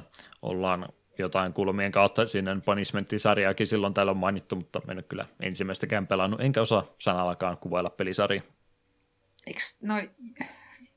Ää, ää, eikö se ole jonkinlaista rail shooteri, katsoisi muppia tai jotain tällaista. Joku, minkä mä oon nähnyt, niin se on ollut semmoinen, mutta onko ne sitten kaikki samanlaisia? Minä en tiedä. Meikin on jotain sinne panismentti nähnyt ja niin. No mikä podcasti tämä tämmöinen, kun me ei tiedä mistään mitään. Se on just ja just kymmenen vuotta vanha peli, niin meidän vasta nyt pitää ruveta tietämään siitä jotain. Hmm. Me vaan kannustetaan ihmisiä ottamaan asioista selvää, ei me oikeasti tiedetä mistään mitään. Niin. Olette nyt 72 jaksoa kuunnelleet ihan väärässä uskossa. Ei me oikeasti mistään mitään tiedetä. Luetaan tätä vaan Wikipediasta suoraan tai jostain muualta. Huhhuh, mennäänpäs ajassa vielä enemmän taaksepäin. 29. päivä 10. 1999. Tänä päivänä semmoista jännää tapahtunut. Muun muassa Mission Impossiblen Pleikkari 1-versio oli tuolla Isossa Britanniassa julkaistu ja sitä myöten jälleen kerran varmaan tänne muuallekin Eurooppaan näinä päivinä oli sitten levinnyt. Hyvä tunnari, mutta mitäs muuta tuosta voisi sitten sanoa? En ole ainakaan tuota peliä pelannut. En ole minäkään. Hmm. Varmaan laadukas leffa-lisenssipeli. Niitähän nuo järjestelmällisesti oli tuohon aikaan. Ja... No ei ne tänä päivänä ole, koska niitä ei tule enää. Niin, totta. Korkeintaan puhelimelle jotain väännöstä, jotka on varmaan myöskin hyviä. Super Robot Tyson 64 oli julkaistu N64 tänään Japanissa. Näitä on ollut ennenkin, varsinkin tuolla Roman Kingin puolella, ja näitä varmaan edelleenkin vähän väliä mainitaan, koska ne ei tunnu loppuvan koskaan kesken. Joo, japanilaisilla joku juttu ne isoihin robotteihin. Näitä ei, no, veikkaan, että näitä tehdään edelleen jo, mutta vaikka näitä ei tehtäisi yhtään enempää, niin niitä kumminkin löytyisi koko ajan lisää. Että ne ei lopu missään vaiheessa kesken. Vielä mennään kymmenen vuotta taaksepäin ja pistetään kaksi päivää päälle, koska ei nyt yllättäen jälleen kerran ihan päivän tarkkuudella löytynyt, mutta siinä main 31. päivä 10. 89 vuonna. Tämmöisiä pelejä oli julkaistu. Doraemon Make You Daisukusen TurboGrafx 16, Japanin suunnalla tietysti yllätys. Mahjonga Taikaines versio oli tänä päivänä julkaistu sekä Malibu Beach Volleyballin Game Boy-versio Japanissa – jos näistä kolmesta pakotetaan jotain sua pelaamaan, niin minkä valitset? Hmm. Mä haluaisin osata mahjongia, mutta mun pitäisi olla vissi 70 kiinalainen, että se olisi mahdollista. Hmm. Se olisi kyllä ihan hyvä taito toi mahjongin osaaminen. Se helpottaisi noiden Jakusa-pelien pelaamista kovasti. Pääsisi kaikki achievementit tekemään. Se kaatuu nimenomaan Jakusoissa noihin tota, tommosiin Japanin uhkapeleihin, koska en sitä ymmärrä mitä. Liikaa opettelua vaatisi. Mm. Kyllä, kyllä. Tässä Joo. kohtaa haluan myös muistuttaa, koska täällä mainitaan beach volleyball. Se papai volleyball tulee vielä joskus. Ja lupaan sen. Se okay. on minun listalla. Siitä ei päästä yli. Koko ajan tulee vaan pelejä se edelle, että siitä ei nouse koskaan ylemmäksi. Sitten ollaan ihan siellä päivä. kuuluisassa tynnyrin pohjalla siinä vaiheessa, kun ruvetaan sitä raapimaan. Retroimpia uutisia, eikä ruveta näitä käymään läpi. Ihan jänniä juttuja tällä joukossa olisi. Joo, tämä oli jo Discordin puolelle linkattukin. Internet Archive on lisännyt valikoimansa yli 2500 DOS-peliä kaikkien pelattavaksi. Ison päivityksen takana on Exodus-työryhmä, joka on toiminut vuodesta 2015. Pelit ovat pelattavissa ilmaiseksi nettiselaimen kautta. Pelien joukossa löytyy myös CD-ROM-pelejä, joiden pelaaminen suoraan selaimen kautta saattaa olla hidaste, va, hidasta varsinkin vanhemmilla tietokoneilla. Tämä on meidän kannalta oikein mainio uutinen, että jos DOS-pelejä kun ruvetaan pelailemaan, niin ei tarvitse paljon etsiä, että missä, missä tämmöisen käsissä saa. Mm, helpottaa ainakin, että sieltä moni peli nyt sitten joukosta löytyy. Ja siellä oli, no tänä päivänä ehkä enää isosta pelistä ole kyse, mutta aikanaan isosta pelistä, että siellä oli just sitä Alone in the Darkia ja vastaavaa, että ihan tämmöisiä kaupan hyllylle päässeitä CD-ROM-pelejä, mitä myöhempinäkin vuosina vielä muisteltiin, että olipa se silloin hyvä, hyvä peli, niin kaikkea tuommoista sieltä kyllä löytyy, että siinä on iso aare sille, joka haluaa lähteä tutkimaan paljon pelattavaa olisi. Varmasti on paljon semmoista, mitä ei halua pelata, mutta kyllä sitä varmaan niitä eh, timaattiakin joukosta sitten löytyisi. Juu, jos sieltä joukosta edes kaksi-kolme sellaista peliä löytyy, mitkä joskus jaksossa käsitellään, niin sehän riittää jo meille. Hmm. Mä en ole nyt tutkinut, miten noin sitten toimiikaan. Me ollaan pari kertaa hyödynnetty tätä Internet Archivea, tätä podcastiakin varten, että pystyykö sieltä nyt sitten omalle koneelleensa näitä lataamaan, koska se ongelma on nyt just mitä tuossa olin kirjoittanut niistä CD-ROM-peleistä, jos ne jotain full motion videota haluaa sitten ladata kesken kaiken, niin, niin yhdellekin CD-ROMille kumminkin aika paljon sitä tallennustilaa mahtuu ja ajattelin, että jos pitää sulla selaimella olla se kaikki yhtä aikaa auki, että se peli toimii kunnolla, niin mieluummin sen ehkä sitten asentaisi koneelle, jos se olisi mahdollista. Mm, ettei, se kaikki, ettei se kaikki tieto aina katoa joka kerta, kun sä selaimen suljet. Mm. Täytyy tutkia sitä sitten. Mutta nythän niitä saa laillisesti ladata siis, kun ne on tuolla. Sitähän se tarkoittaa. Mm. Sitten jälleen laitteen Analog on paljastunut uuden projektinsa. Yrityksen seuraava tuote on Analog Pocket, joka on yhteensopiva Game Boy, Game Boy Color ja Game Boy Advance-pelien kanssa – Analog Pocketista löytyy 3.5-tuumainen LCD-näyttö, jonka resoluutiotarkkuus on 1600 x 1440. Laitteen lataus tapahtuu USB-C-kaapelin kautta, ja laitteesta löytyy myös kuulokeportti, stereokaiuttimet ja microSD-korttipaikka ja klassinen linkkikaapeliportti. Erillisten adaptereiden kautta Analog Pocketilla pystyy pelaamaan myös Atari Lynx, Game Gear ja Neo Geo Pocket Color-pelejä. Pocketille tehdään myös oma telakkansa – jonka kautta pelikuvan pystyy jakamaan TV-ruudulle. Telakodissa tilassa laitteeseen voi liittää myös langattomia langallisia ohjaimia. Analog Pocket saapuu markkinoille vuonna 2020 ja hintaa tuotteelle on 199 dollaria. Tämä on aika veikeä. Sanoivat myös itsekin olevansa innoissaan koko projektista. On aika kattava paketti tässä sinänsä tulossa nyt. Juu, joku tuommoinen telakkakin vielä, että saa telkkarinkin heitettyä, niin huhhuh. Mä voisin pelata miniskäppiä mun telkkarissa. Ah. Se tuli ensimmäisenä mieleen. No, me omistan tasan kaksi GPA-peliä, ne on Miniscap ja Yoshi's Island. Ja Yoshi's Island on jo Switchin online-palvelussa, niin ei tarvitse, mutta Miniscap on paras 2D Zelda, siitäkin on valmis tappelemaan, mm. niin Sä oot tosi riidahakunen tänään selvästi. Kyllä, se on helppo huuella täältä, kun kaikki kuulijat on jossain tois, toisilla koneilla, omilla, omissa, omissa koteissaan. Ja jos väittelytilanteeseen joutuisi, niin näissä asioissa et ole valmis siimaa antamaan yhtä. En. Huhu. No, kumminkin tästä itse Pocketista tuli mieleen. Mä rupesin nyt miettimään, kun tässä nyt on niin kovasti näitä minilaitteita ja muita ollut, ja ollaan me tähänkin aihe- aiheeseen sitten aikaisemmin päädytty, että mitenköhän näiden tämmöisten klassikki Gameboyt ja muiden kanssa käy, niin nyt kun ollaan muutama vuosi tämmöisiä laitteita nähnyt, niin mitä sä veikkaat, tuleeko semmoisia laitteita virallisesti siis Nintendolta, Seikalta ja muilta? Mä rupean nyt vähän tuntuu siltä, että ne taitaa kyllä sivuttaa se ihan kokonaan. Kyllä mekin vähän veikkaa, että ei me tulla sellaisia virallisia laitteita näkemään. Että joku sinne Switchin kuukausimaksun taakse ehkä siellä saattaa jossain vaiheessa niitä tulla, mutta ihan omaa erillistä laitettansa, niin voi kyllä olla, että semmoista ei ole tulossa, mikä olisi tietysti hyvä asia analoguen kannalta nyt, jos ne tämmöisen laatutuotteen tästä heittää markkinoille ja ei sitten kunnollista kilpailijaa siellä ole varsinkaan näiltä nykyisiltä laitevalmistajilta, joo se ei ole nykyinen laitevalmistaja, haha, mm. mutta mut, kumminkin tämmöisiltä isolta tota, tota, yrityksiltä, jos ei tule niitä omia tämmöisiä klassikkipaketteja ollenkaan, niin tässä voi olla ihan menestystuote nyt sitten käsillä. Mm.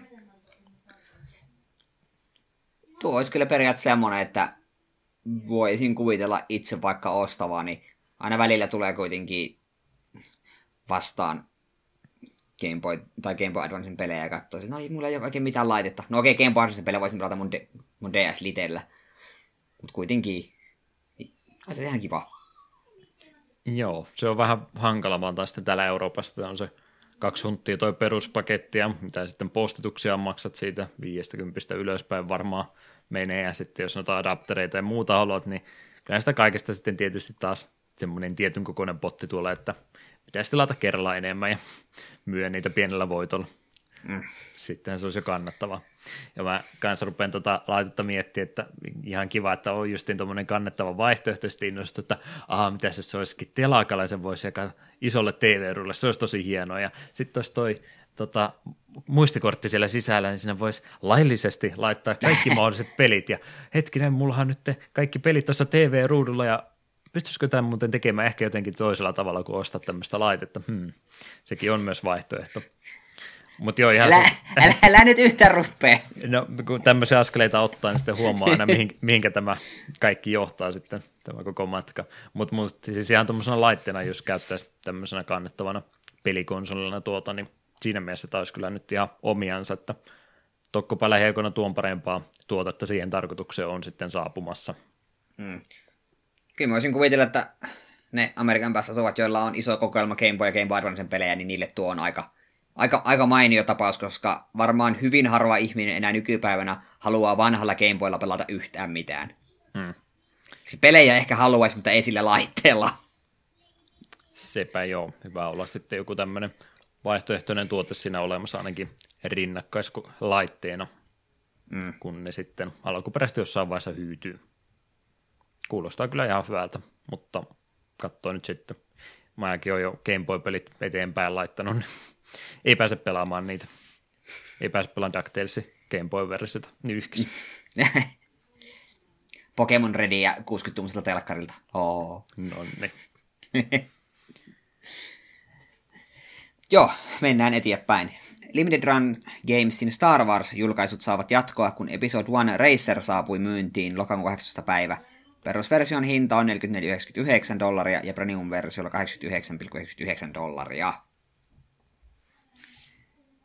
En ole Episode 1 Raceria pelannut. Hmm.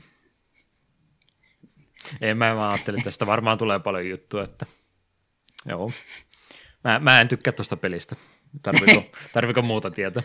Ei sitä oikeastaan tarvi muuta. O, olen pelannut kyseistä peliä ja mä yritin tuossa nuoruudessani niin tryhardata noiden kilva-ajopelien kanssa ja no, su- suunnattomasti ärsytti, kun tämä oli semmoisia pelejä, missä oikeastaan seinää myöten ajaminen kaasupohjassa oli nopeampaa kuin äh, kunnolla jarruttaminen mutkia varten, niin se ärsytti minua niin suunnattomasti, että mä vihan tuota peliä vieläkin.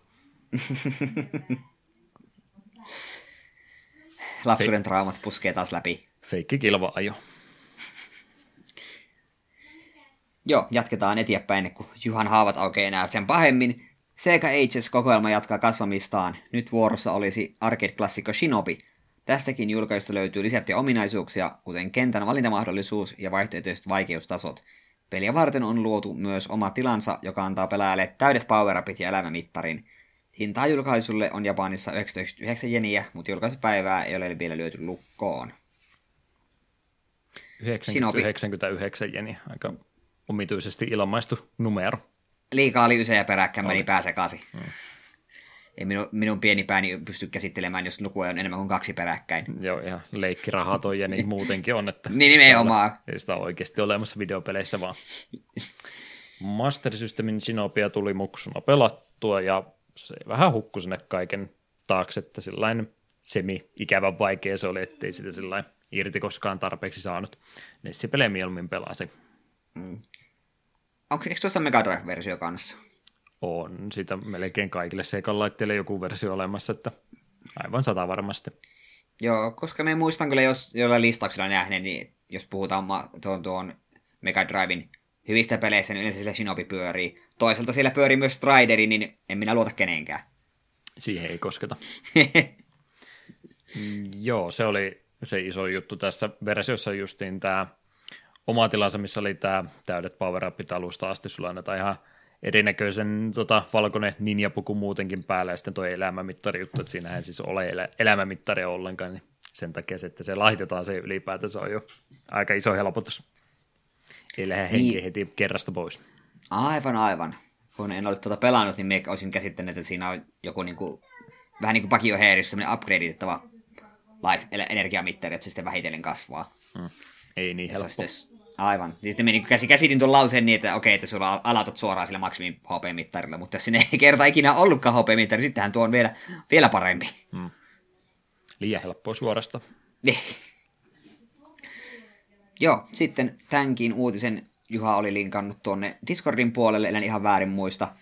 Pelien tallentamiseen ja säilyttämiseen erikoistunut sivusto Gaming Alexandria on paljastanut kadotetun SNES Tarzan-pelin prototyypin. 2D-tasohyppelypeli oli tarkoitus julkaista vuonna 1994, mutta projektista ei tätä ennen julkisesti tunnettu kuin muutamia kuvakaappausten kautta. Pelin ROM-tiedossa oli kuitenkin tallessa projektin ohjelmoijalla Jim Grandelilla. Mm. Euror... Mikä? Eurocom. On se Eurocom, joo, ei kun minä näin sillä ylimääräisen R ja hämmennyt. joo, Eurocomin kehittämästä Gametechin julkaisemista öö, Tartsan-peleissä julkaistiin versiot Game Boyille ja Game Gearille, mutta kyseinen SNES-versio oli ulkoistettu Manlien Associates Studiolle, joka tunnetaan nykyisin nimellä Electronic Arts Seattle. Grundel toteaa pelin toimineen varsin hyvin, mutta sisältöä pelillä on niin projektin keskeytystä oli vain muutaman kentän verran. Tartsenin aseiden käyttö villiläimiä kohtaan herätti myös huolenaihetta julkaisun kannalta. Olipas siinä tavaraa. Oli, ja erittäin hyvällä suomella kirjoitettunakin myös. Niin. Tämä on siinä mielessä paljon hauskempaa tämmöinen harrastustoimintainen podcastin teko kuin joku opiskelu tai joku muu, jossa on joku, joku tarkistamassa tätä oikein kirjoitusta, koska mä voin kirjoittaa ihan mitä tahansa ja Eetu niin sitten vähän kompuroi siihen, mutta ketä se haittaa, ei se ainakaan loppuarvosanaa mitenkään. Minä rupeaa antamaan sulle arvosanoja aina podcastin päätteeksi. Mm. Okei. Okay. Ja sitten tämä ei olekaan enää niin hauska. niin. Me va- vaadin myös niin kuin mindmapin ja suunnitelma ennen jokaista Joo. niin kuin vastausta. Tärkeitä askelia. Ehdottomasti muutama palaveri täytyy sitten myöskin koululla pitää ennen kuin ruvetaan tekemään mitä. Jep. Täytyy kaikki askeleet käydä läpi.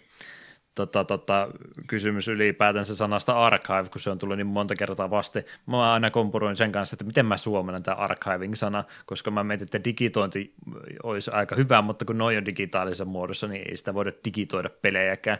Ja tallettaminen on vähän tönkkö, säilyttäminen on liian ympäripyöreä, niin mitenkä sä suomentaisit sanaa archiving? Ei Mun täytyy muuta tietää kuin jatkossa, että miten mä kirjoitan nämä oikein. Arkistoitu. Suora käännös. No, mutta se laittaa vähän niin kuin johonkin lipasto sisällä jonkun peli, niin ei, ei, hölmöä tämäkin on.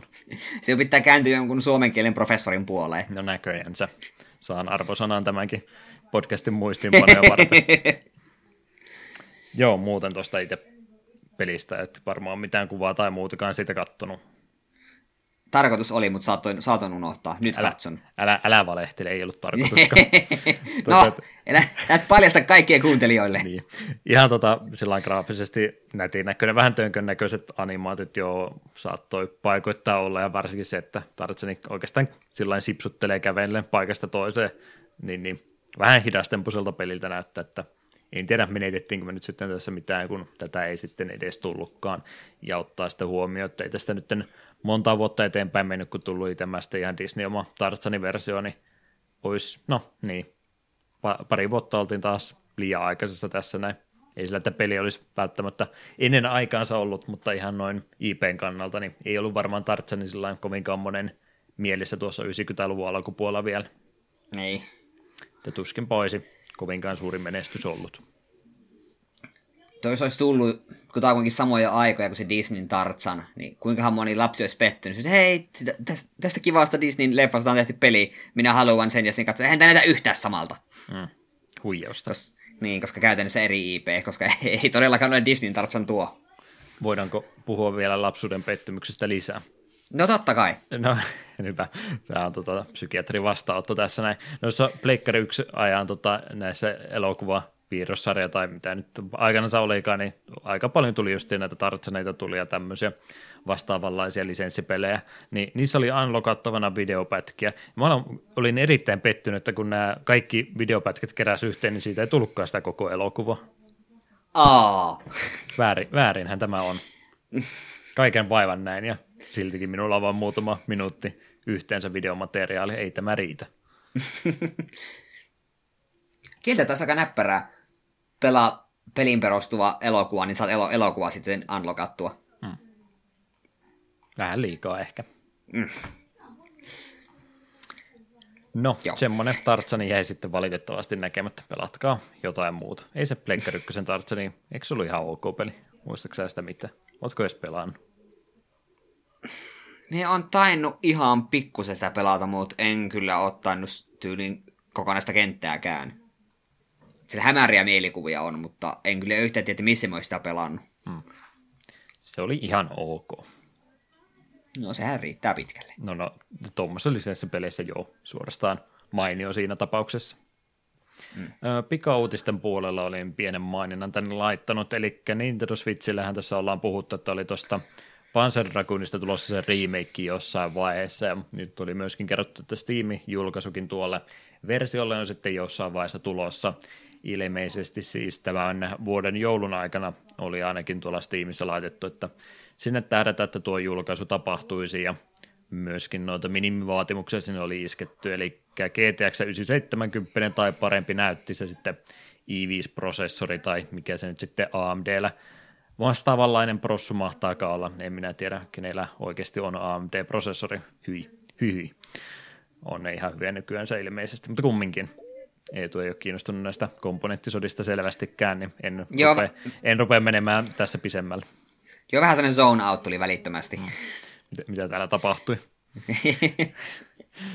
tota, tota, justiin noin minimivaatimukset pisti vähän hämmentä, että äh, Panzer Dragoon ja sitten, no okei, okay, riimikki se on siltä, mutta tuntuu hölmöltä just noin laitevaatimukset, että ei sitä nyt niin kauan kuin 970 oli se, ehkä ei nyt se paras näyttis, mutta kumminkin sitä tota, tota, high-endi näyttistä ja nyt se on jo minimivaatimus.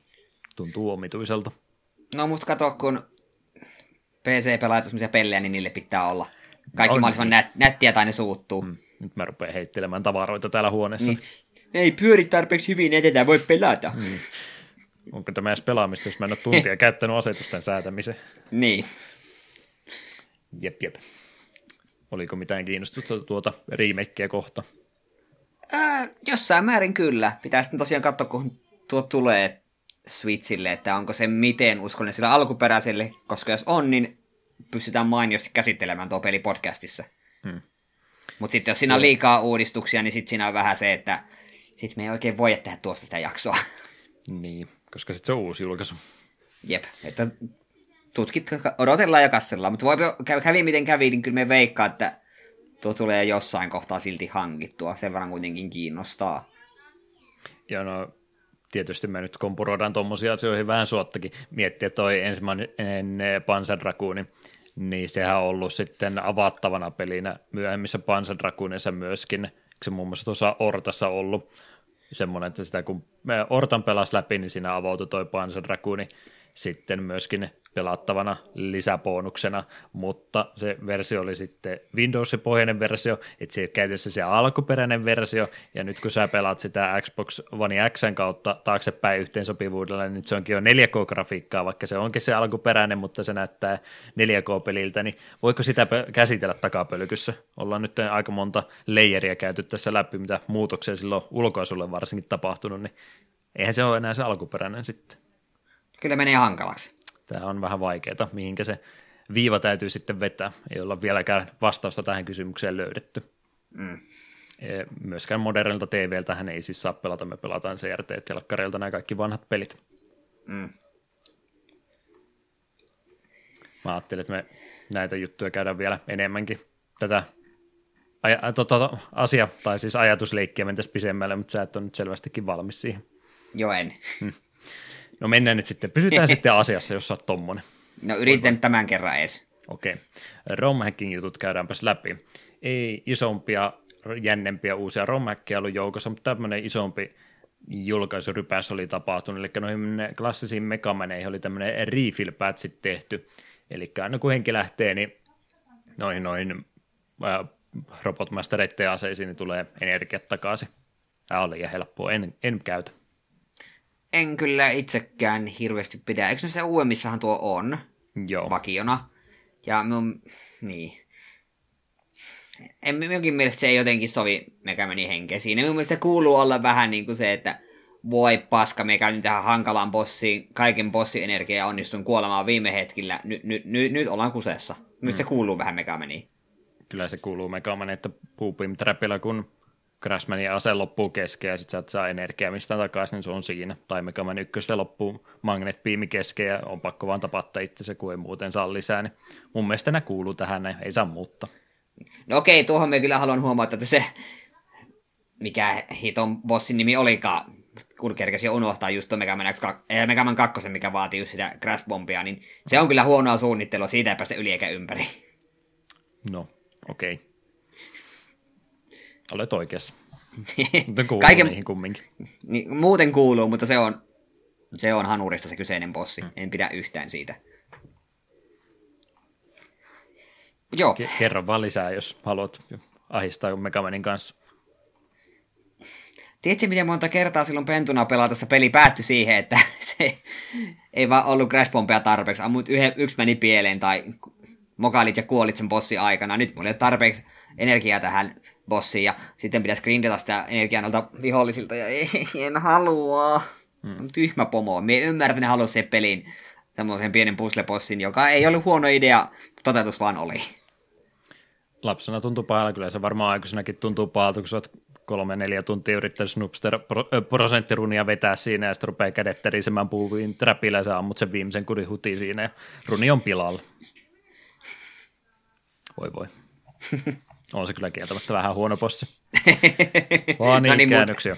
Please, fani käännöksiä etu. Ei puhuta enää pahaa Megaman kakkosta, mä rupean Juh, okay. Fani käännöksiä. Öö, Joo. Hmm, anna tulla vaan. Joo. Öö. Napple Tail, Arsia in Daydream, Chimin kehittämä ja Segan julkaisema Dreamcast-peli vuodelta 2000, vain Japanissa julkaisut toimintatasoloikka tuli tunnetus muun muassa säveltäjä Joko Kannon yli 70 musiikkiraajan soundtrackista ja pääosin naisvoimin tehdystä suunnittelutyöstä. Käännöksen on julkaissut äh, Gargodin. Kyllä.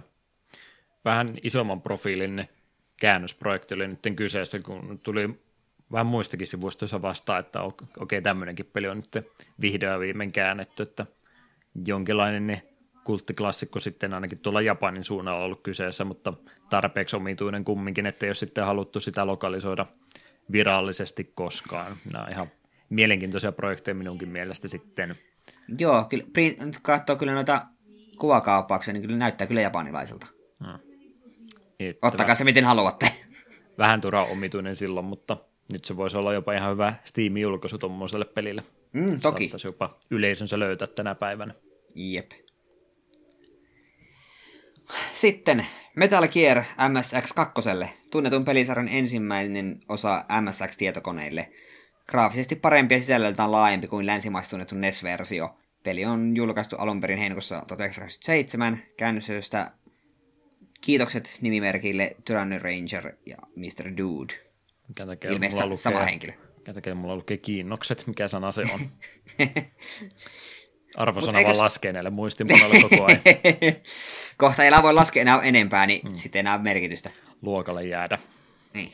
Mutta eikö tämä alkuperäinen MSX tietokoneiden Metal Gear, niin tämähän on muun muassa Pleikkari kolmosen siinä Metal Gear Solid Legacy Collectionissa. Että miksi Joo. sitä on kään... Vaikka tämä niinku ole sellaisenaan, että se on pelkästään ollut noissa collectioneissa mukana aiemmin. Ei sitä mun mielestä... No en tiedä sitten, onko sitä tullut missään vaiheessa. Vähän epäilyttää kyllä. Joo, oli ihan sama, sama ajatusjuttu on menossa tässä itsekin, että me, mä viimeksi kysyin, että eikö sinä ollut siinä kokoelmassa mukana. Joo, ja sitten olisi ollut nyt se kysymys mulla, että oli, oliko ne MSX-versiot just, ja kyllä ne mun mielestä oli. Kyllä, kyllä on. Versiot. Mm. Joo, ne oli jotenkin silleen, olikohan ne Metal Gear Solid kakkosen valikkoon piilossa, että sieltä piti mennä, niin sieltä sai, oli sekä Metal Gear ja Metal Gear 2 Solid Snake. Niin. Koska mole, molemmat sieltä sitä kautta pelasin kyllä läpi. Joo, en tämä nyt siinä tapauksessa kumminkaan ole ensimmäinen kerta, että joku peli, millä on jo englanninkielinen käännös, niin siitä tehdään myös fanikäännöskin. Niin, kyllä. Että, että onko sitten otettu vähän eri vapauksia tässä näin vai yritetty olla uskollinen alkuperäiselle käännökselle, sitä en tiedä, mutta tämmöinen projekti siellä oli ja sen tähän linkkasin. Mm. Se tuo on ihan, ihan erikoinen peli. Siinä oli omat ärsyttävyytensä, vanha peli kuitenkin, mutta kyllä mä muistan, että sitä kun pelas, niin ei mulla missään kohtaa käynyt mielessä, että kesken. Jouduin kyllä kuidia käyttää jonkin verran, siinä oli joitakin vähän kryptisiä juttuja. Mm. Mutta Extra Jakso siis tekemässä tuosta ja koko Metal Gear-sarjasta, joka on niin lähellä sydäntäsi. No joo, no joo. ehkä en. Itse nyt kun rupesin miettimään, niin mun Legacy Collection kokonaisuudessaan on vieläkin lainassa eräällä ihmisellä, ketä en ole nähnyt viimeiseen puolentoista vuoteen. Kyllä se mm. sieltä takaisin tulee. Hmm. No, ei, no me on pelannut sen kokonaan kaikki pelit läpi, niin oliko sillä niin, oliko, onko se nyt niin justiinsa? Tuskinpa. Mutta joo, sitten vielä viimeinen. Mario no Fotopi, Marios Fotostudio. Nintendo 64 vuonna 2000 Japanissa julkaistu kuvanmuokkaus- ja printausohjelmisto. Tässä kohtaa mitä? Pelillä pystyi editoimaan kuvia ja sitten tulostamaan niitä Fujifilmin myymälöistä tai erikoisuudesta kioskeista. Pelin käyttämät tallennusmediat ja tiedostoformaatit ovat jo poistuneet yleistä käytöstä puolitoista vuosikymmentä sitten, eikä mikään tämän hetken emulaattorikaan tue peliä, joten pelin käyttömahdollisuudet ovat varsin rajatut. Käänteen zoinkiti. No nyt minä vasta innostuinkin tämän, kuulostaa no hyvältä. Milloin tehdään tuosta jakso? Siinä on kuule hienoa sisältöä. Joo, räjäytetään tämän podcastin budjetti siinä kokonaan, kun me ruvetaan tätä pelaamaan, ja sitten matkustetaan tuonne Japania ja etsitään sieltä kun Fuji-filmi myymällä, että morjes, morjes, täältä tullaan Suomesta kylään, ja meillä olisi tämmöinen peli, ja pari kuvaa pitäisi saada ulos, että kai tämä onnistuu. Missä pöllyissä siellä on Japanissa ihmiset ollut, että me tarvitaan Mario kuvanmuokkasi printtausohjelmisto 64.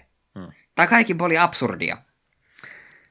Niin, se on, tämä on vähän ma- maailman erilainen. Ajattelee kumminkin, että sielläkin tänäkin päivänä on siellä niitä valokuvauskoppeja ja muita, niin vähän missä sattuu. Mietin, että onko mä Suomessa nähnyt semmoista ikinä. Kai niitä nyt jossain on, mutta ei niitä nyt niin joka paikassa kumminkaan olla.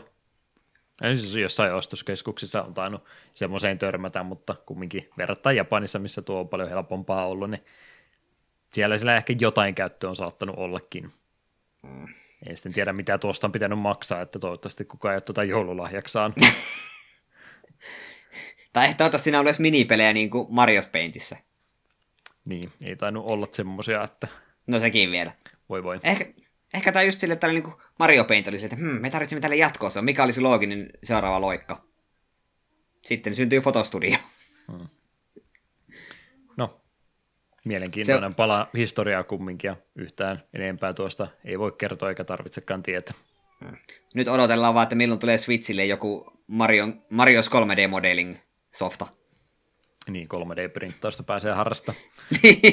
Eikä kato lapolla, niin eikö sillä voi 3D-printerin tehdä ihan hyvin. Ja totta. Nintendo meille saa maksaa näistä ideoista. Mm, saa kyllä ehdottomasti. Kyllä, kyllä. Siinä nuo tuo segmentti ainakin minun puolesta sitten läpi. Mun piti tuossa kysyä sulta ennen podcastin tai siinä podcastin alkupäässä. Viime kerralla, kun me yritettiin illalla ottaa, niin meillä ei ollut energiaa ollenkaan, ja nyt kun me yritetään samaa muutama jakso myöhemmin, niin nyt me ollaan vaan täynnä levotonta energiaa. Kumpi on parempi? Mie tykkään tästä meiningistä paljon enemmän. Okei. Okay. Se on, se on tämmöistä joskus tämä elämä.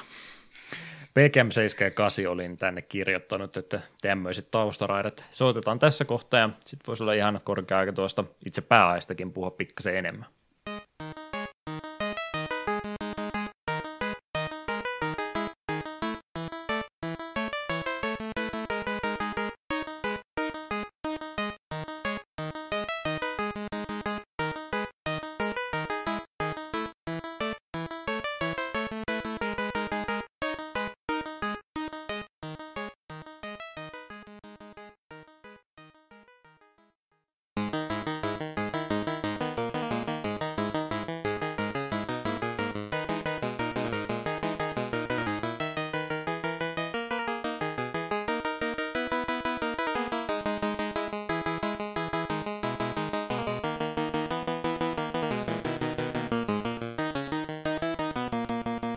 Jakson numero 72, pääaihe, Mercenary Force, oli se varmaan tästäkin pelistä.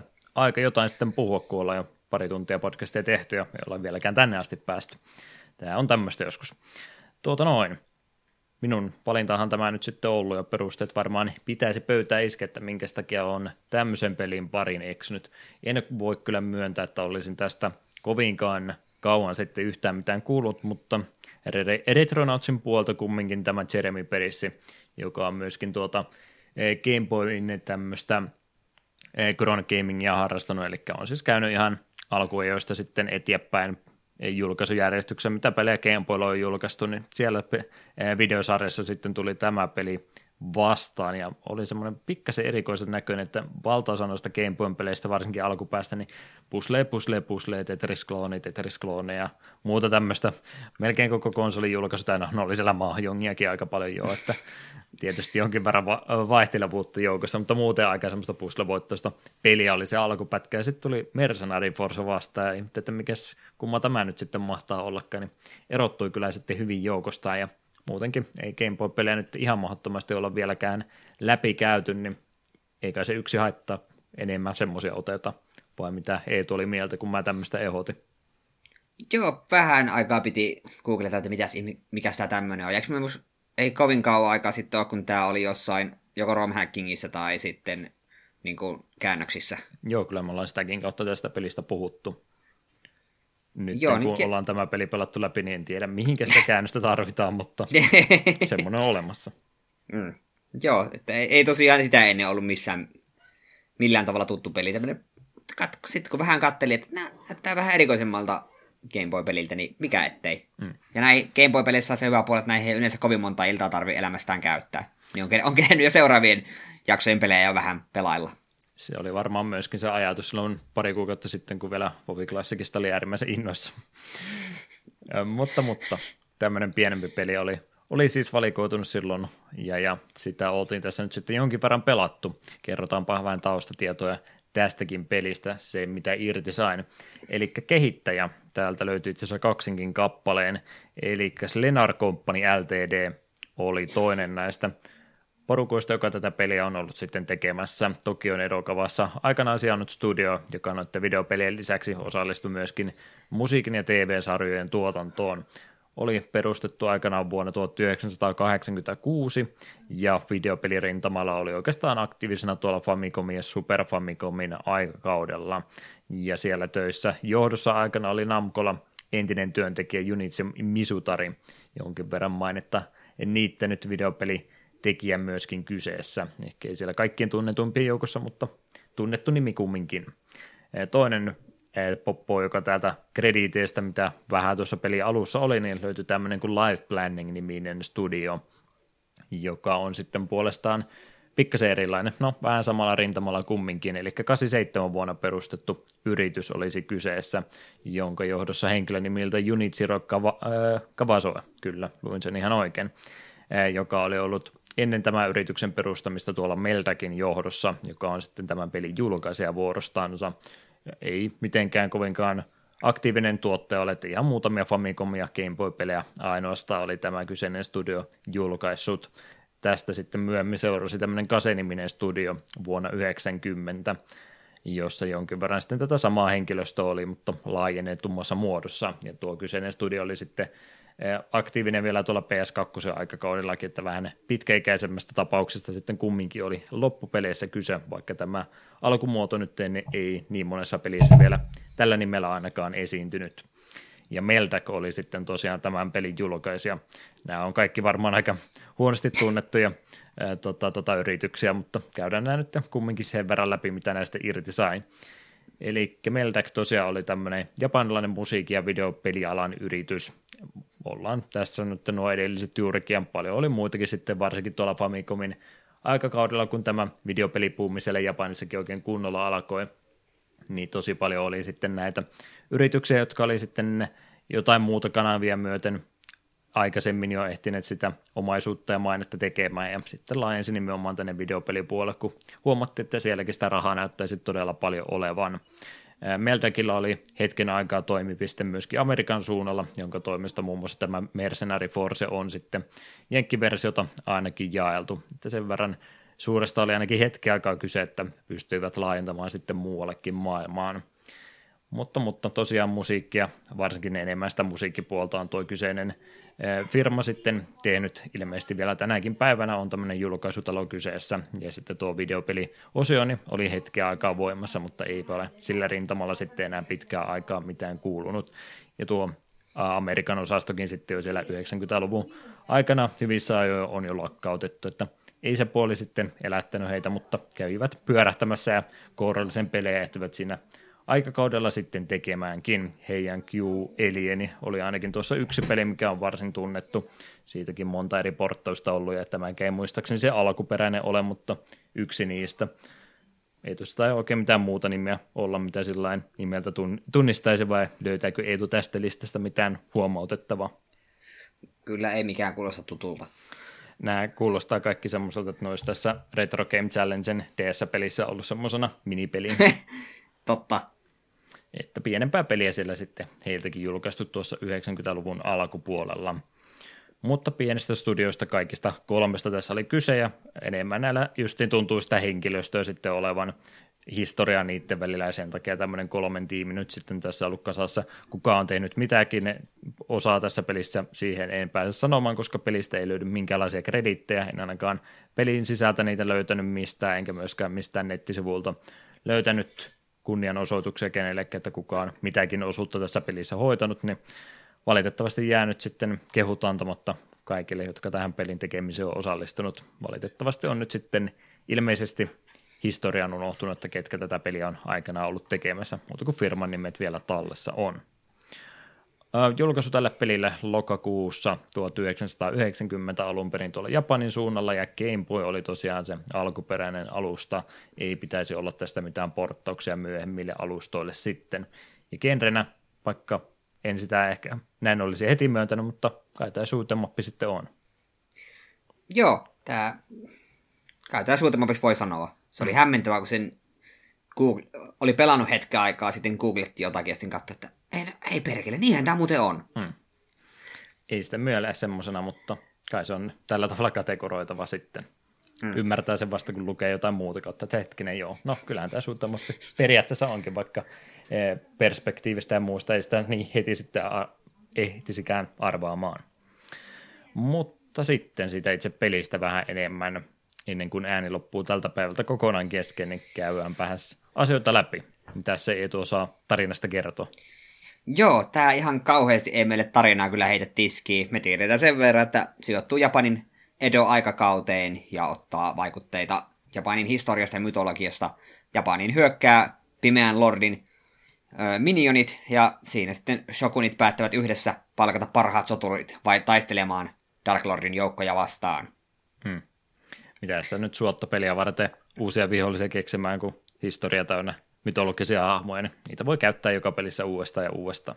Ei kulu pukki. Kyllä, kyllä. Eli tämmöinen asetelma meillä tällä hetkellä on, ja päästään sitten omaa palkka kuten tuosta niin pelin nimestäkin jo varmaan selväksi tulee, niin oma tämmöinen pieni palkkasoturitiimi, ja sitten pitäisi meidän kasaan laittaa, ja pelimekaniikan kautta tätä varmaan kaikkein helpoin on selittää. Mä ajattelin kun antaa, kun Eetu on tänne oikein ranskalaisia viivojakin mulle vetänyt, mä oon vaan kopipastanut englantia tänne, niin mä annan sulle tilaa nyt Eetu, miten sä kuvailisit tätä peliä pelimekaniikkojen kanssa, että miten tämä nyt käytännössä sitten toimii? Joo, no siis tämä on tosiaan sivuttarollaava shoot'em-mappi, Sulla on neljän hengen tiimi viestari hahmoluokasta ja jokainen kenttä alkaa sillä, että sinä aloita, ostat itsellesi lisää joukkoja ihan kun pelin aloitat, sulla on 5000 jeniä ja niillä pitäisi saada yhdessä neljän hengen tiimi kasattua ja lähteä ammuskelemaan. Hmm.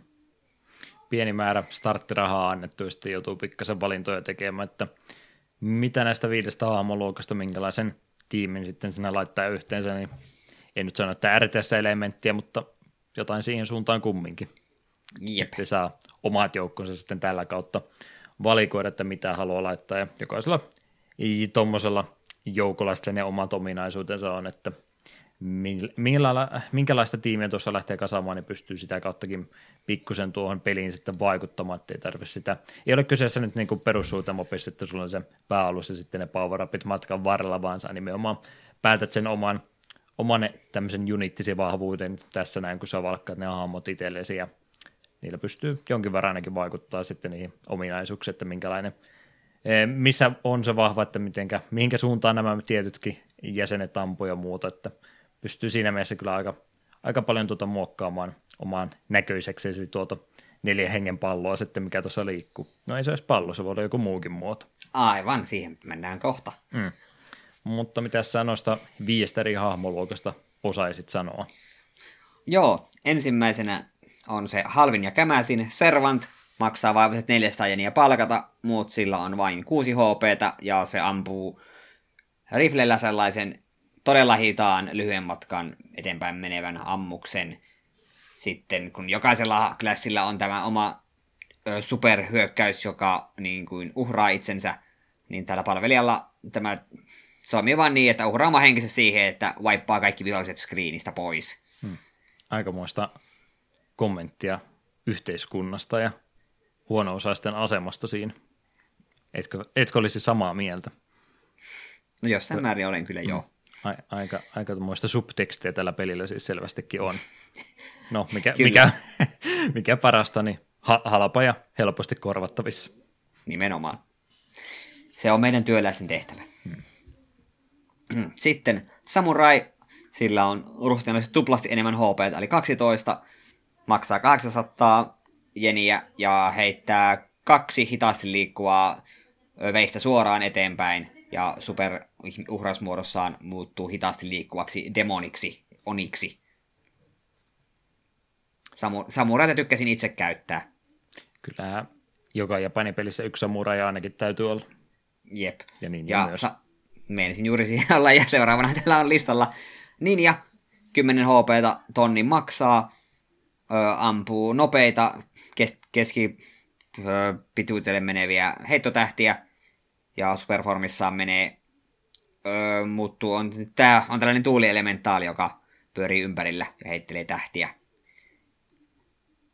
Niin, Samur- samurai ja ninjoja. Hmm. Ei kovin paljon japanilaisessa homma enää voi mennä. Sitten on munkki. Munkilla on 9 HP, maksaa 1200, eli on kaikkein kallein. Öö, mutta munkin erikoisuus on siinä, että hän, pyst- hän on ainoa hahmoklassi, mikä pystyy ampumaan diagonaalisesti. Ampuu kaksi lightning bolttia diagonaalisesti niin kuin yläeteen ja sitten alaeteen. Hmm. Ne ovat varsin hitaita, mutta tosiaan koska ainut klassi, mikä ampuu näissä suunnissa, niin se hänelle sallittakoon. Ja Superformissa muuttuu lo- nopeasti liikkuvaksi lohike- öö, versioksi itse- itsestään. Viimeisenä Mystic. Tein sen virheen, että yhdessä vaiheessa, kun pelejä pelasin, niin katsoin, ihan sama oteta vai jotain, mä spämmäsin tiimin neljä Mystikkiä, se ei, oli, se ei kannattanut. Öö, Mystic maksaa 700, 8 HP ja ampuu kaksi isoa nopeaa tulipalloa suoraan sivuille. Eli Suoraan eh, ohi, niin. Niin, ohi niin. kaikesta. Että tosiaan, jos haluat sen hardmoon, ottakaa neljä tämmöistä tiimiin ja kattokaa, mitä tapahtuu. Ei käy hyvin, sen voit luvata. Kokeiltu on. Ja Superfonissa muuttuu myöskin isommaksi versiosta itsestään ja samalla kun luotaja lentää kaikkialle. Eli tämmöinen viiden tiimi tai neljän tiimi näistä sitten pitäisi kasansa laittaa, joka sellainen omat vahvuutensa tuoton myöten sitten oli. Nimenomaan tuo hinta sitten vaikuttaa kovastikin siihen, että mitä tässä nyt sitten kannattaa ne omat mielipiteet, että mitä kannattaa hyödyntää, mystikkiä ei, koska niin, sivuilleen saa ampuu. Valtaosa siis ihan riittää hyvin, että suoraan eteensä ja sitten tuo munkki ihan hyvä siinä, että saa noita kulmittaisia siihen kaveriksi, niin silläkin pystyy tietyt, ää, tietyt tota, ää, miten nyt tätä videopelitermeen kuvaisin, mutta tietyt kulmat pystyy sillä sitten kattamaan just, että ei tarvitse suoraan tulilinjalle kävellä, vaan pystyy sitten pikkasen tällainen eri tavallakin noita vihollisia tuhoamaan vähän turvallisemmasta asemasta. Mutta noin ylipäätänsä, niin minkälaista tiimiä sä näistä yleensä kasaan sitten laitoit? Se oli aika pitkälti samuraita ninjaa ja sitten monkkia. Mm. Ehkä se yksi mystikki sinne joukkoon. Servantin tuo, tuo, tuo range oli sen verran säälittävä, että sitä en yleensä tykännyt tiimiin laittaa. Ja eka pelikerta me otin vaan, en minä edes muista, neljä minä otin sitä, että joo, otetaan nuo mennyt pistää menemään, ja mä olin täysin pihalla, mitä täällä tapahtuu, kun panoksia lentää joka suuntaan. Mitä välein, kun jotain tapahtuu, niin se on Niin. hyvä asia. Kyllä se Servantillakin mun mielestä tuossa pelissä ihan asemansa laittaa se eteen. Se on, Tyki, tykin ruuvaksi. se, Etsin, se on hänen kritiso- paikkansa. kritisoit just äsken tätä asetelmaa ja sitten kuitenkin hyödyt sitä itse täysille.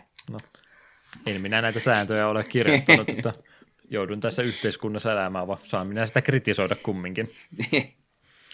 Mutta mut, joo, kyllä niillä jokaisella nyt joku paikkansa joo, se mystikki nyt vähän hankalaa, mutta toisena niitä vihollisia sitten saattaa ohi lennellä, kuin suutemmopeissa yleensä käykin, niin ei se nyt täysin turha siellä ole, ja harvoin hänen sitten yksin tarvitsee siellä olla, ellei jostain kumman syystä neljää semmoista ole rinnakkain ottanut, mutta käyttötarkoituksensa silläkin sitten on. Mutta se just, että vaikka shoot'em on, niin yleensä niissä on aina se yksi alus, millä sä lentelet, ja sillä on ne power siinä matkan varrella, mitä sitten keräillään ja vahvistetaan, niin sehän käytännössä tässä pelissä on niin käänteinen shoot'em elementti sä aloitat, täyde, aloitat täydessä voimassa, ja sä vaan heikkenet, mitä pisemmälle pääset. No, voit sä päästä ilman osumia loppuun asti ehkä jollain huijau- huijauksella, mutta epäilen, että se ei todennäköisesti tapahdu, niin tässä käy niin päin sitten, että sä aloitat täydessä voimissa ja sitten loppua kohden, niin aika, aika tota, vähin käy, ainakin itsellä tuntuu monesti näin käyvän. Joo, me YouTubessa kun kattelin, niin joku hurja, oliko se longplay, mistä mä sen katoin, niin se aloitti vaan, palkkasi yhden ninjan ja sille veteli ensimmäisen kentän kokonaan. Sille, mm. ok, ei sitten. ei Joo. ole pakko ottaa niitä muita yksiköitä, jos et halua. Ei tarvi, ja sillä nyt periaatteessa myöskin syy, mitkä meidän täytyy avata vähän enemmän noita pelimekaniikkoja, että tulee sitten selväksi, minkä takia näin kannattaa tehdä. Eli sulla on nyt neljä liikuteltavaa hahmoa, mikäs ongelma tästä sitten muodostuu? No se just, että sulla on neljä hahmoa, jotka kaikki ottaa taas osumaan, jokaisella on se oma helttimittarinsa, ja kun yrität sitten neljää liikuttaa yhtä aikaa, niin tietysti siinä jonkin verran ongelmia tulee, ja pikkasen pystyt toki vaikuttaa sitten tässäkin, että miten tämä sun joukkue siinä liikkuu. Sulla on muutama eri muodostelma, missä pystytään kulkemaan ja painikkeen kautta sitten vaihtamaan ihan lennostakin sitä, että missä asetelmassa nämä on. Eli meillä on tuommoinen, näin, jos ihan tavallisista korteista puhutaan, niin tämmöinen ruudun muotoinen, timantin muotoinen, onko ehkä parempi kuvaus, että missä asetelmassa mennään. Oletan ainakin näin, että timanttiasetelma tämä voisi olla virallinen termi. Joo, joo timanttina meistä itse mielsin. Hmm voidaan mennä ihan tiiviinä, neljönä on yksi vaihtoehto, sitten on aika lähellä jo tätä mun aikaisemmin sanottua lentävää V-muodostelmaa, kaksi eteen ja kaksi sitten sivuille taakse, tai sitten pystytään menemään yhtenä tämmöisenä seinällä, eli kaikki neljä laitetaan päällekkäin käytännössä yhdeksi tämmöiseksi leveäksi asetelmaksi, mille varmasti jotain käyttötarkoitusta on, mutta minun mielestä se on varmaan se turhin muoto tässä, ne aika harvoin tuommoista laajuutta tarvii niissä kudeissa sitten olla, että pitäisi tähän asetelmaan vaihtaa. Muista tulee mieleen, kun tuohon pistää neljä servanttia kivääreen, niin se on semmoinen niin telotusjoukko. Mm. Toimii siinä mielessä, mutta todennäköisesti otat itsekin sitä vahinkoa aika paljon matkan varrella. ja varsinkin kun Game Boy ruudulla nyt mennään, niin ei meillä nyt ihan mahdottomasti sitä tilaa muutenkaan ole, niin jonkinlaista kikkailua sitten tämän muodostelman kanssa täytyy tehdä. Valtaosassa mä kyllä väittäisin, että tämä, tämä ainakin tässä meidän kuvassa peeksi on sanottu, eli tämä ihan tämmöinen tiivis neliö, niin on oikeastaan semmoinen, mikä me, melkein kaikesta jo selviää niin hyvin, että hienoa, että tässä on se vaihtoehto sitä muodostelmaa vaihtaa, mutta ei sitä ehkä minun mielestä niin usein pääse hyödyntää strategisesti, vaan tuo oikeastaan tuo yksi, mikä toimii melkein kaikessa. Joo, on samaa mieltä, että niin itse asiassa ekalla pelikerralla oli pahemmin noita käyttänyt, sitten ekalla pelikerralla oli että okei, nyt yritetäänpä hyödyntää näitä, vaihdellaan vähän, mutta aika äkkiä huomasin, että no ku, ei ole montaa tilannetta, missä näistä saisi hyötyä. Väittäisin, että jos olisi vähän monimutkaisempi peli, niin noista ehkä pystyisi hyötymään. Jos sinä jotakin sellaista, että tietyissä asetelmissa hahmot saa jotain tiettyjä bonuksia tai niin poispäin. Kenties jotain defense boostia, kun ovat tiiviinä köntsänä, sitten nuoliasetelmassa tekisivät vaikka enemmän damakea, mutta otat enemmän damakea itse. Jotain tällaisia, jos siinä olisi ollut vielä taustalla, niin sitten taas ehkä mm. ollut vähän toimivampi systeemi. Mutta mm. Game Boy rajoitukset, niin täysin ymmärrettävää, että nämä on vaan olemassa.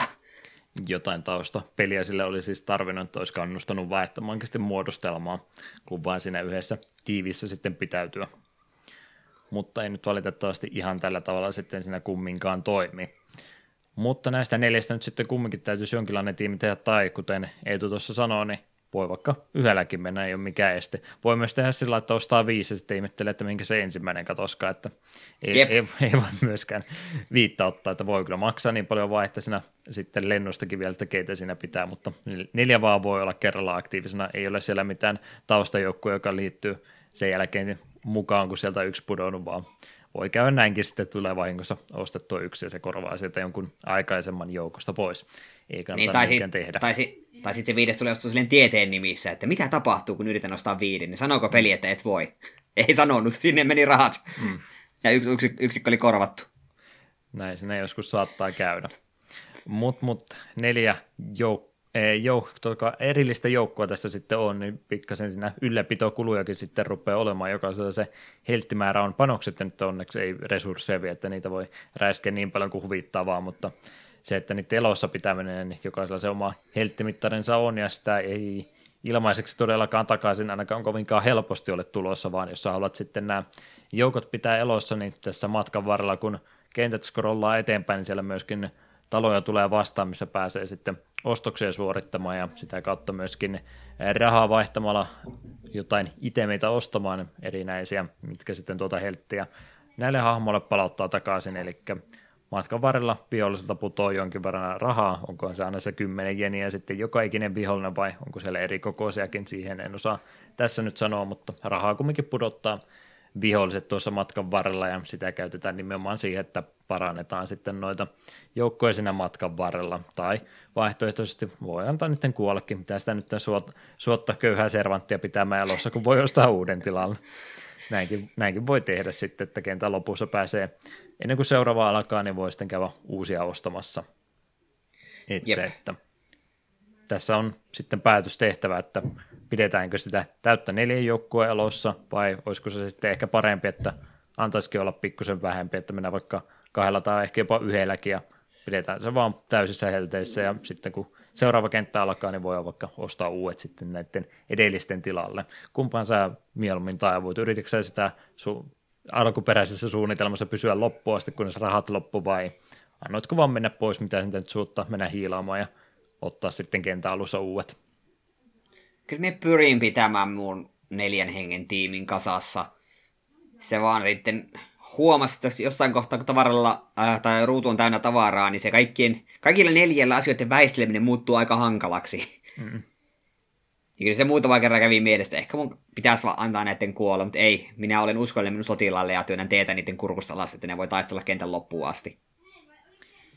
Niin kuin tässä kerran on, on näin tarjottu, että neljä hahmoa pääsee ohjeistamaan yhtä aikaa, niin sitä aina ajattelin sillä, että no kyllä se varmaan se optimaalinen strategia tuo sitten juuri, että pidetään se täysi tiimi elossa niin pitkään kuin suikin mahdollista, mutta en mä tiedä, onko se välttämättä niin kannattavaa. Mä en ole nyt tuommoista muiden pelityyliä katsonut, että miten toiset tätä hoitaa, mutta se just, että jos sulla on se neljä joukkoa yhtä aikaa, niin no, oot sä toki vahvempi kuin yksi unitti, mutta sulla on myöskin paljon isompi riski ottaa kaikista vahinkoa, ja jossain vaiheessa siinä käy niin, että rahat vaan loppuu kesken, ja itse sä voi kaikkia pitää elossa loppuun asti, niin mitä jos sitä vaan panostaisikin yhteen, pitää sitä vaan alusta loppuun elossa, ja mitä, mitä väliä muista, mihinkä niitä kaikkia kolmea muuta tarviika. Yksi riittää ihan hyvin.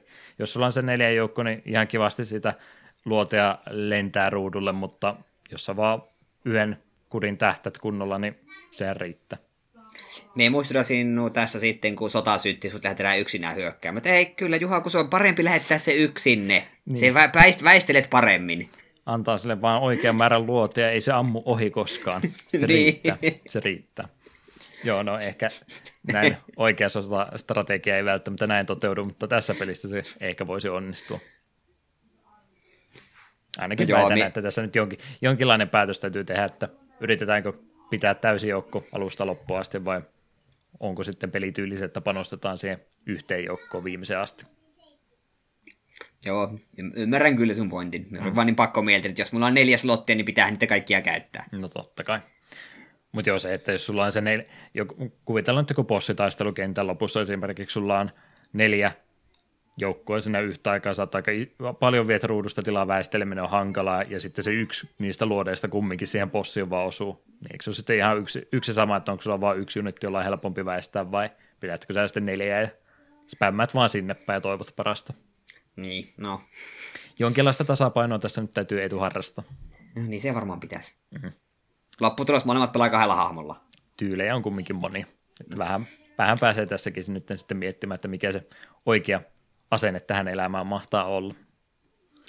Mitäs muita asioita tuosta nyt sitten pitäisi sanoa? Se tosiaan siis shootamoppihan tämä oli ja nimenomaan se tuo nyt mukana se sen, että tämä automaattisesti scrollaa koko ajan eteenpäin, eli me ei nyt vaikuteta ruudun liikkumiseen tässä pelissä yhtään mitenkään, vaan sä liikut ruudun mukana ja ohjeistat haamoa siinä sitten samalla kävellessä, että ei, ei pysty siihen etenemisnopeuteen nyt sitten vaikuttaa yhtään enempää.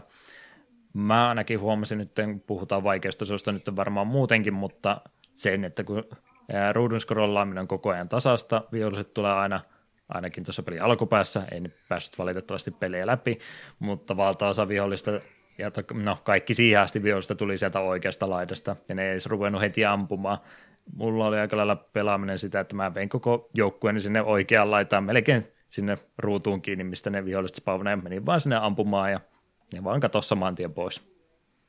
Joo, se oli loppujen lopuksi se paras strategia. Alkuun sitä ajattelin, että totta kai me pystyn tällä mahdollisimman kaukana, koska sieltä viholliset swooppaakin nopeasti eteen, niin me kerkeä reagoida, mutta niin, koska ne ei heti ammuin ja ammun, niin tuossa ei, ei päässyt tällaisen tapahtumaan. Hmm. Hyökkäys oli jälleen kerran se paras puolustus. Jep. Jeps, jeps. Mitäs me muuta nyt sitten keksitään? Kuusi kenttää ilmeisesti pelissä on yhteensä aika vaikeaksi toi ainakin itsellä heittäytyi ennen kolmonta kenttää pisemmälle päässyt. En halunnut ruveta save stateja tässä hyödyntämään, vaan rehdisti pelasi ja kolmas kenttä oli valitettavasti itse se, missä kohtaa sitten jo vauhti loppui itseltä kesken, että rahat, rahat loppui kesken ja sitten helttimittari seuraavaksi, että ei, ei vaan päässyt siitä sitten enää eteenpäin.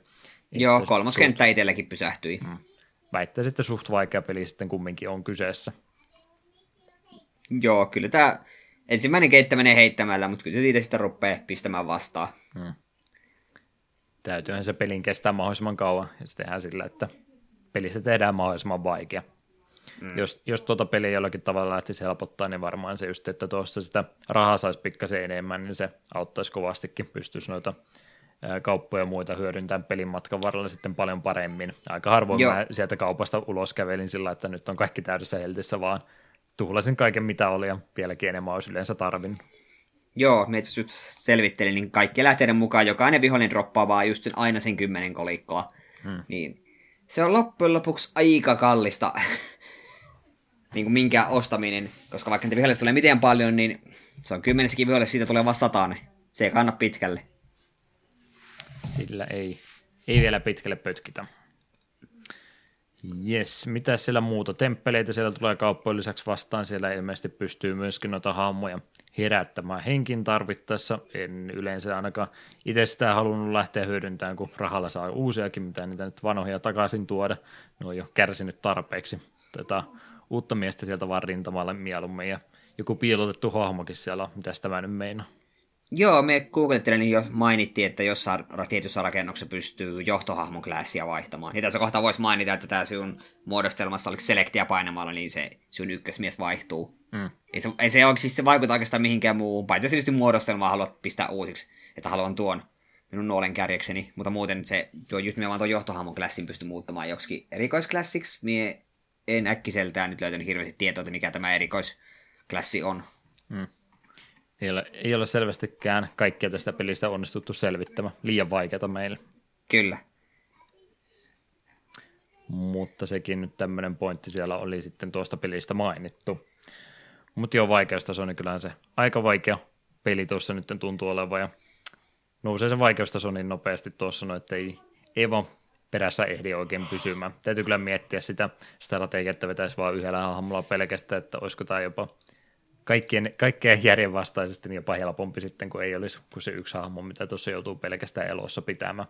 Kuulostaa Joo, mielestäni. Se, long, se long play, mitä me silmäni, niin se ainakin aloitti yhdellä ninjalla ja en kyllä katsonut loppuun asti, että vetikö tällä samalla strategialla hmm. ihan läpi asti. Gameboy-pelistä näin muuten oli kyse, niin mitä ihan noin ei grafiikoista tykkäsit. Ei hukkunut luorit taustoihin tai tämmöistä shoot'em ikiongelmaa. Ei, ammukset kuitenkin kaikki liikkuu sen verran hitaammalla tahilla, että ne kyllä kerkes erottaa. Ja vaikka Game Boy-peli onkin, niin kyllä musta kuitenkin jokainen klassi ja jokainen vihollinen nyt kuitenkin jossain määrin oli tunnistettavissa. Ja koska vihollissakin oli ninjoja ja niin poispäin, niin tiesit kutakuinkin, että mitä ne aikovat tehdä. Hmm. Pieneltä ruudultakin erotti, että vähän ollaan yritetty Jep. hahmoja tehdä erinäköisiksi. Sitä mä tuossa haluaisin sanoa, mennä jo unohtaa kokonaan tämän pointin, mutta yksi plussa ehdottomasti tälle pelille sille, että jälleen kerran ollaan siellä 90-luvun alkupäässä ja nämä japanitut ei niin pinnalla vielä tässä vaiheessa ollut, niin sinänsä aika ihmettä on kumminkin tämmöisenä tämä peli julkaistu, että tässä on justiin tämmöisiä japanilaisia haamonjunitteja, että helposti ajattelisin, että ne vaihtaisi johonkin pikkasen erilaiseksi vaikkapa jenkkiarmeija sotureihin mieluumminkin, mutta ei ole tehty niin, vaan tässä on pidetty nimenomaan oikein historiallinen japanilainen asetelma ja haamoluokat semmoisena, että kuvitteli siellä herkästi, että joku jätetään kokonaan julkaisematta tai sitten tähän jotain, että muutetaan hahmosparattia pikkasen erinäköisiksi, että olisi helpompi myydä sitä länsimaissa, mutta ei ole tehty sillä tavalla tässä näin. Se on mielestäni ihan hieno asia. Se on kyllä ihan totta. Kyllä olisi vaikeuksia tunnistaa hahmoja, kun ne on kaikki jotain geneerisiä amerikkalaisia sotilaita. Mm. Kuitenkin tässä niin kuin selvästi Ninja, Samurai ja Mystic ja kaikki, ne on kaikki ihan selvästi omansa näköisiä, niitä ei toisissa sekoita. Joo, ei taida nykyisissä armeijoissa hirveästi mitään mystikkejä olla tai vastaavaa hahmoa. Kyllä pitäisi, kyllä pitäisi olla. No pitäisi ehdottomasti, mutta mikä se sitten olisi, niin en, minulla ei riitä mielikuvitus tähän aikaan illasta semmoiseen. jep, tai, jep. Tai, tai, ehkä meille ei vaan kerrota, missä me tiedetään, miten Suomenkin armeijassa salaa koulutetaan jotain ninjoja. Mm. No, niitä salaisia joukkuja. Salainen sissijoukku, missä niitä saattaa ollakin ääni- ja musiikkipuoli ei olla siitä nyt enempää puhuttu, enkä pääse oikein kertomaan säveltäjästäkään enempää, koska ei, ei ollut nyt kredittiä hänellekään annettu, että kuka nyt peli on musiikit tällä kertaa tehnyt.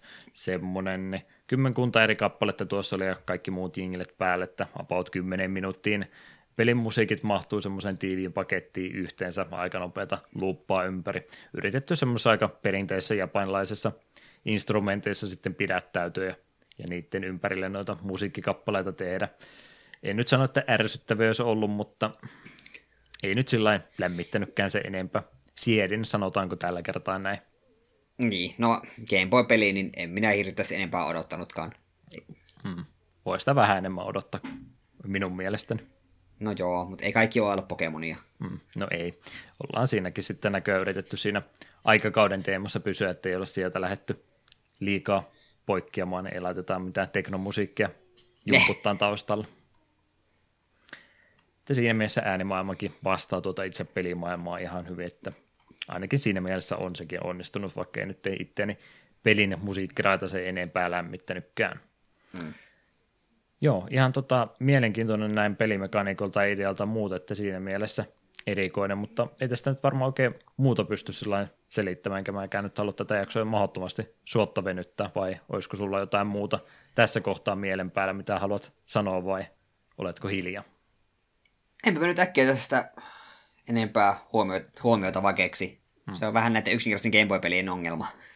Näin se valitettavasti on, mutta ihan mielenkiintoinen, en sano twisti, mutta kumminkin omalainen näkemys sille, että miten mapin pystyy myöskin tekemään, niin siinä mielessä ihan erikoinen. Mä näköjään ruvettu jo var, varmaan suosittelun puolelle menemään. Piti tuossa sanoa, että no sä oot yleensä jatkosat sanonut, mutta menköön nyt kumminkin Jumihon Jumekko Jomi huhhuh, mikä sanaherviö siinäkin taas Tensinkaisen kakkonen olisi tämän niminen jatkosa tälle pelille 92 vuonna sitten tullut ja myöskin ainoastaan tuolla, tai nyt tässä tapauksessa Japanissa ainoastaan, kyllähän tästä nyt se jenkkiversiokin oli, mutta ihan jatkosaankin tämä peli sitten oli myöhemmin saanut. En ole siihen kyllä se enempää sitten tutustunut, että pystyykö kuinka paljon asioita eri tavalla tekemään.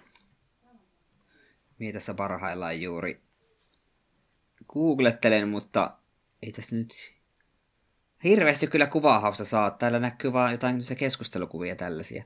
Hmm. What? What? What is this? Ei auta live-googlettelukaan tällä kertaa. Ei kyllä auta. Hmm.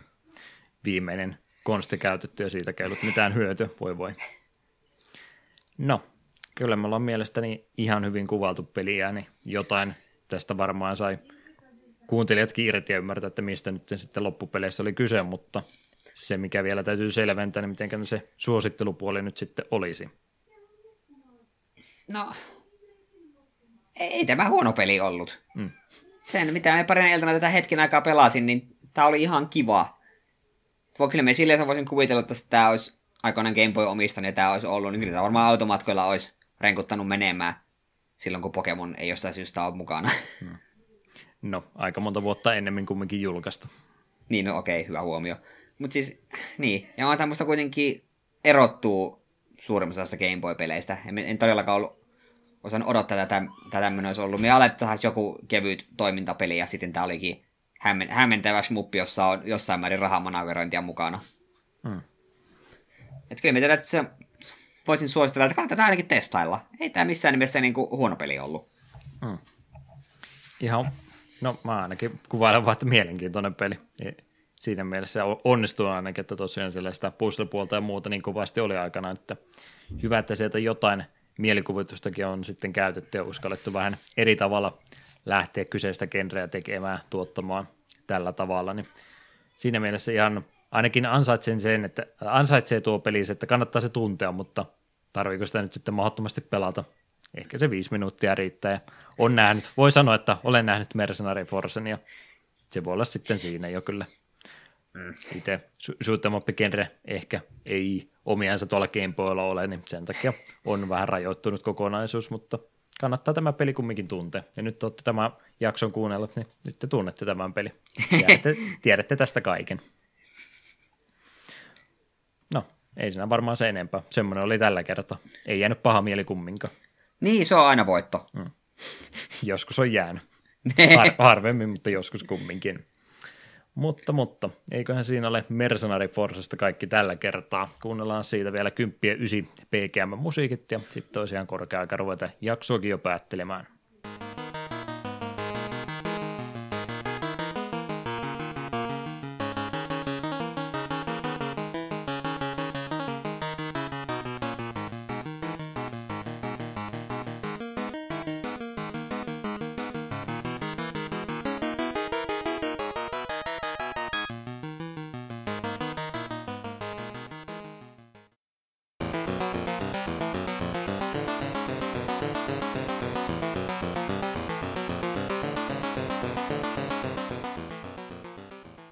Loppuöpinät vielä jaksoa varten läpikäymättä, joten hoidetaan ne alta pois.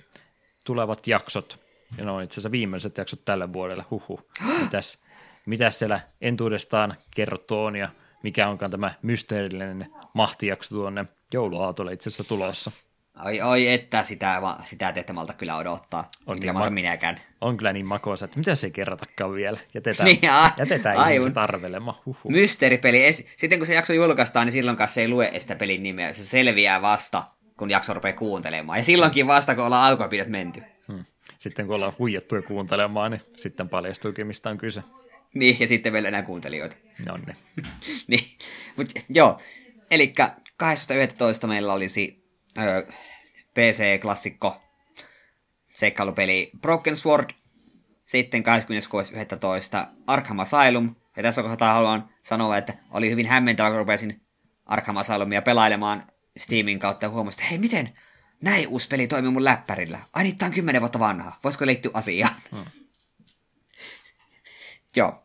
Sitten 10.12. SNESin Soul Blazer ja Oh, kerrotaanko me jo no, viimeinen anna. jakso? Anna Joo. tulla nyt kumminkin. Okei. Okay. Tehän kaikki varmaan muistatte viime joululta meidän erikoisjakson, missä meillä oli tämä, tämä Game Center CX ja aiheeseen liittyvä peli, niin me jatketaan jossain määrin samalla teemalla 24.12. Takesis Castle, TV-sarjan NES-peli.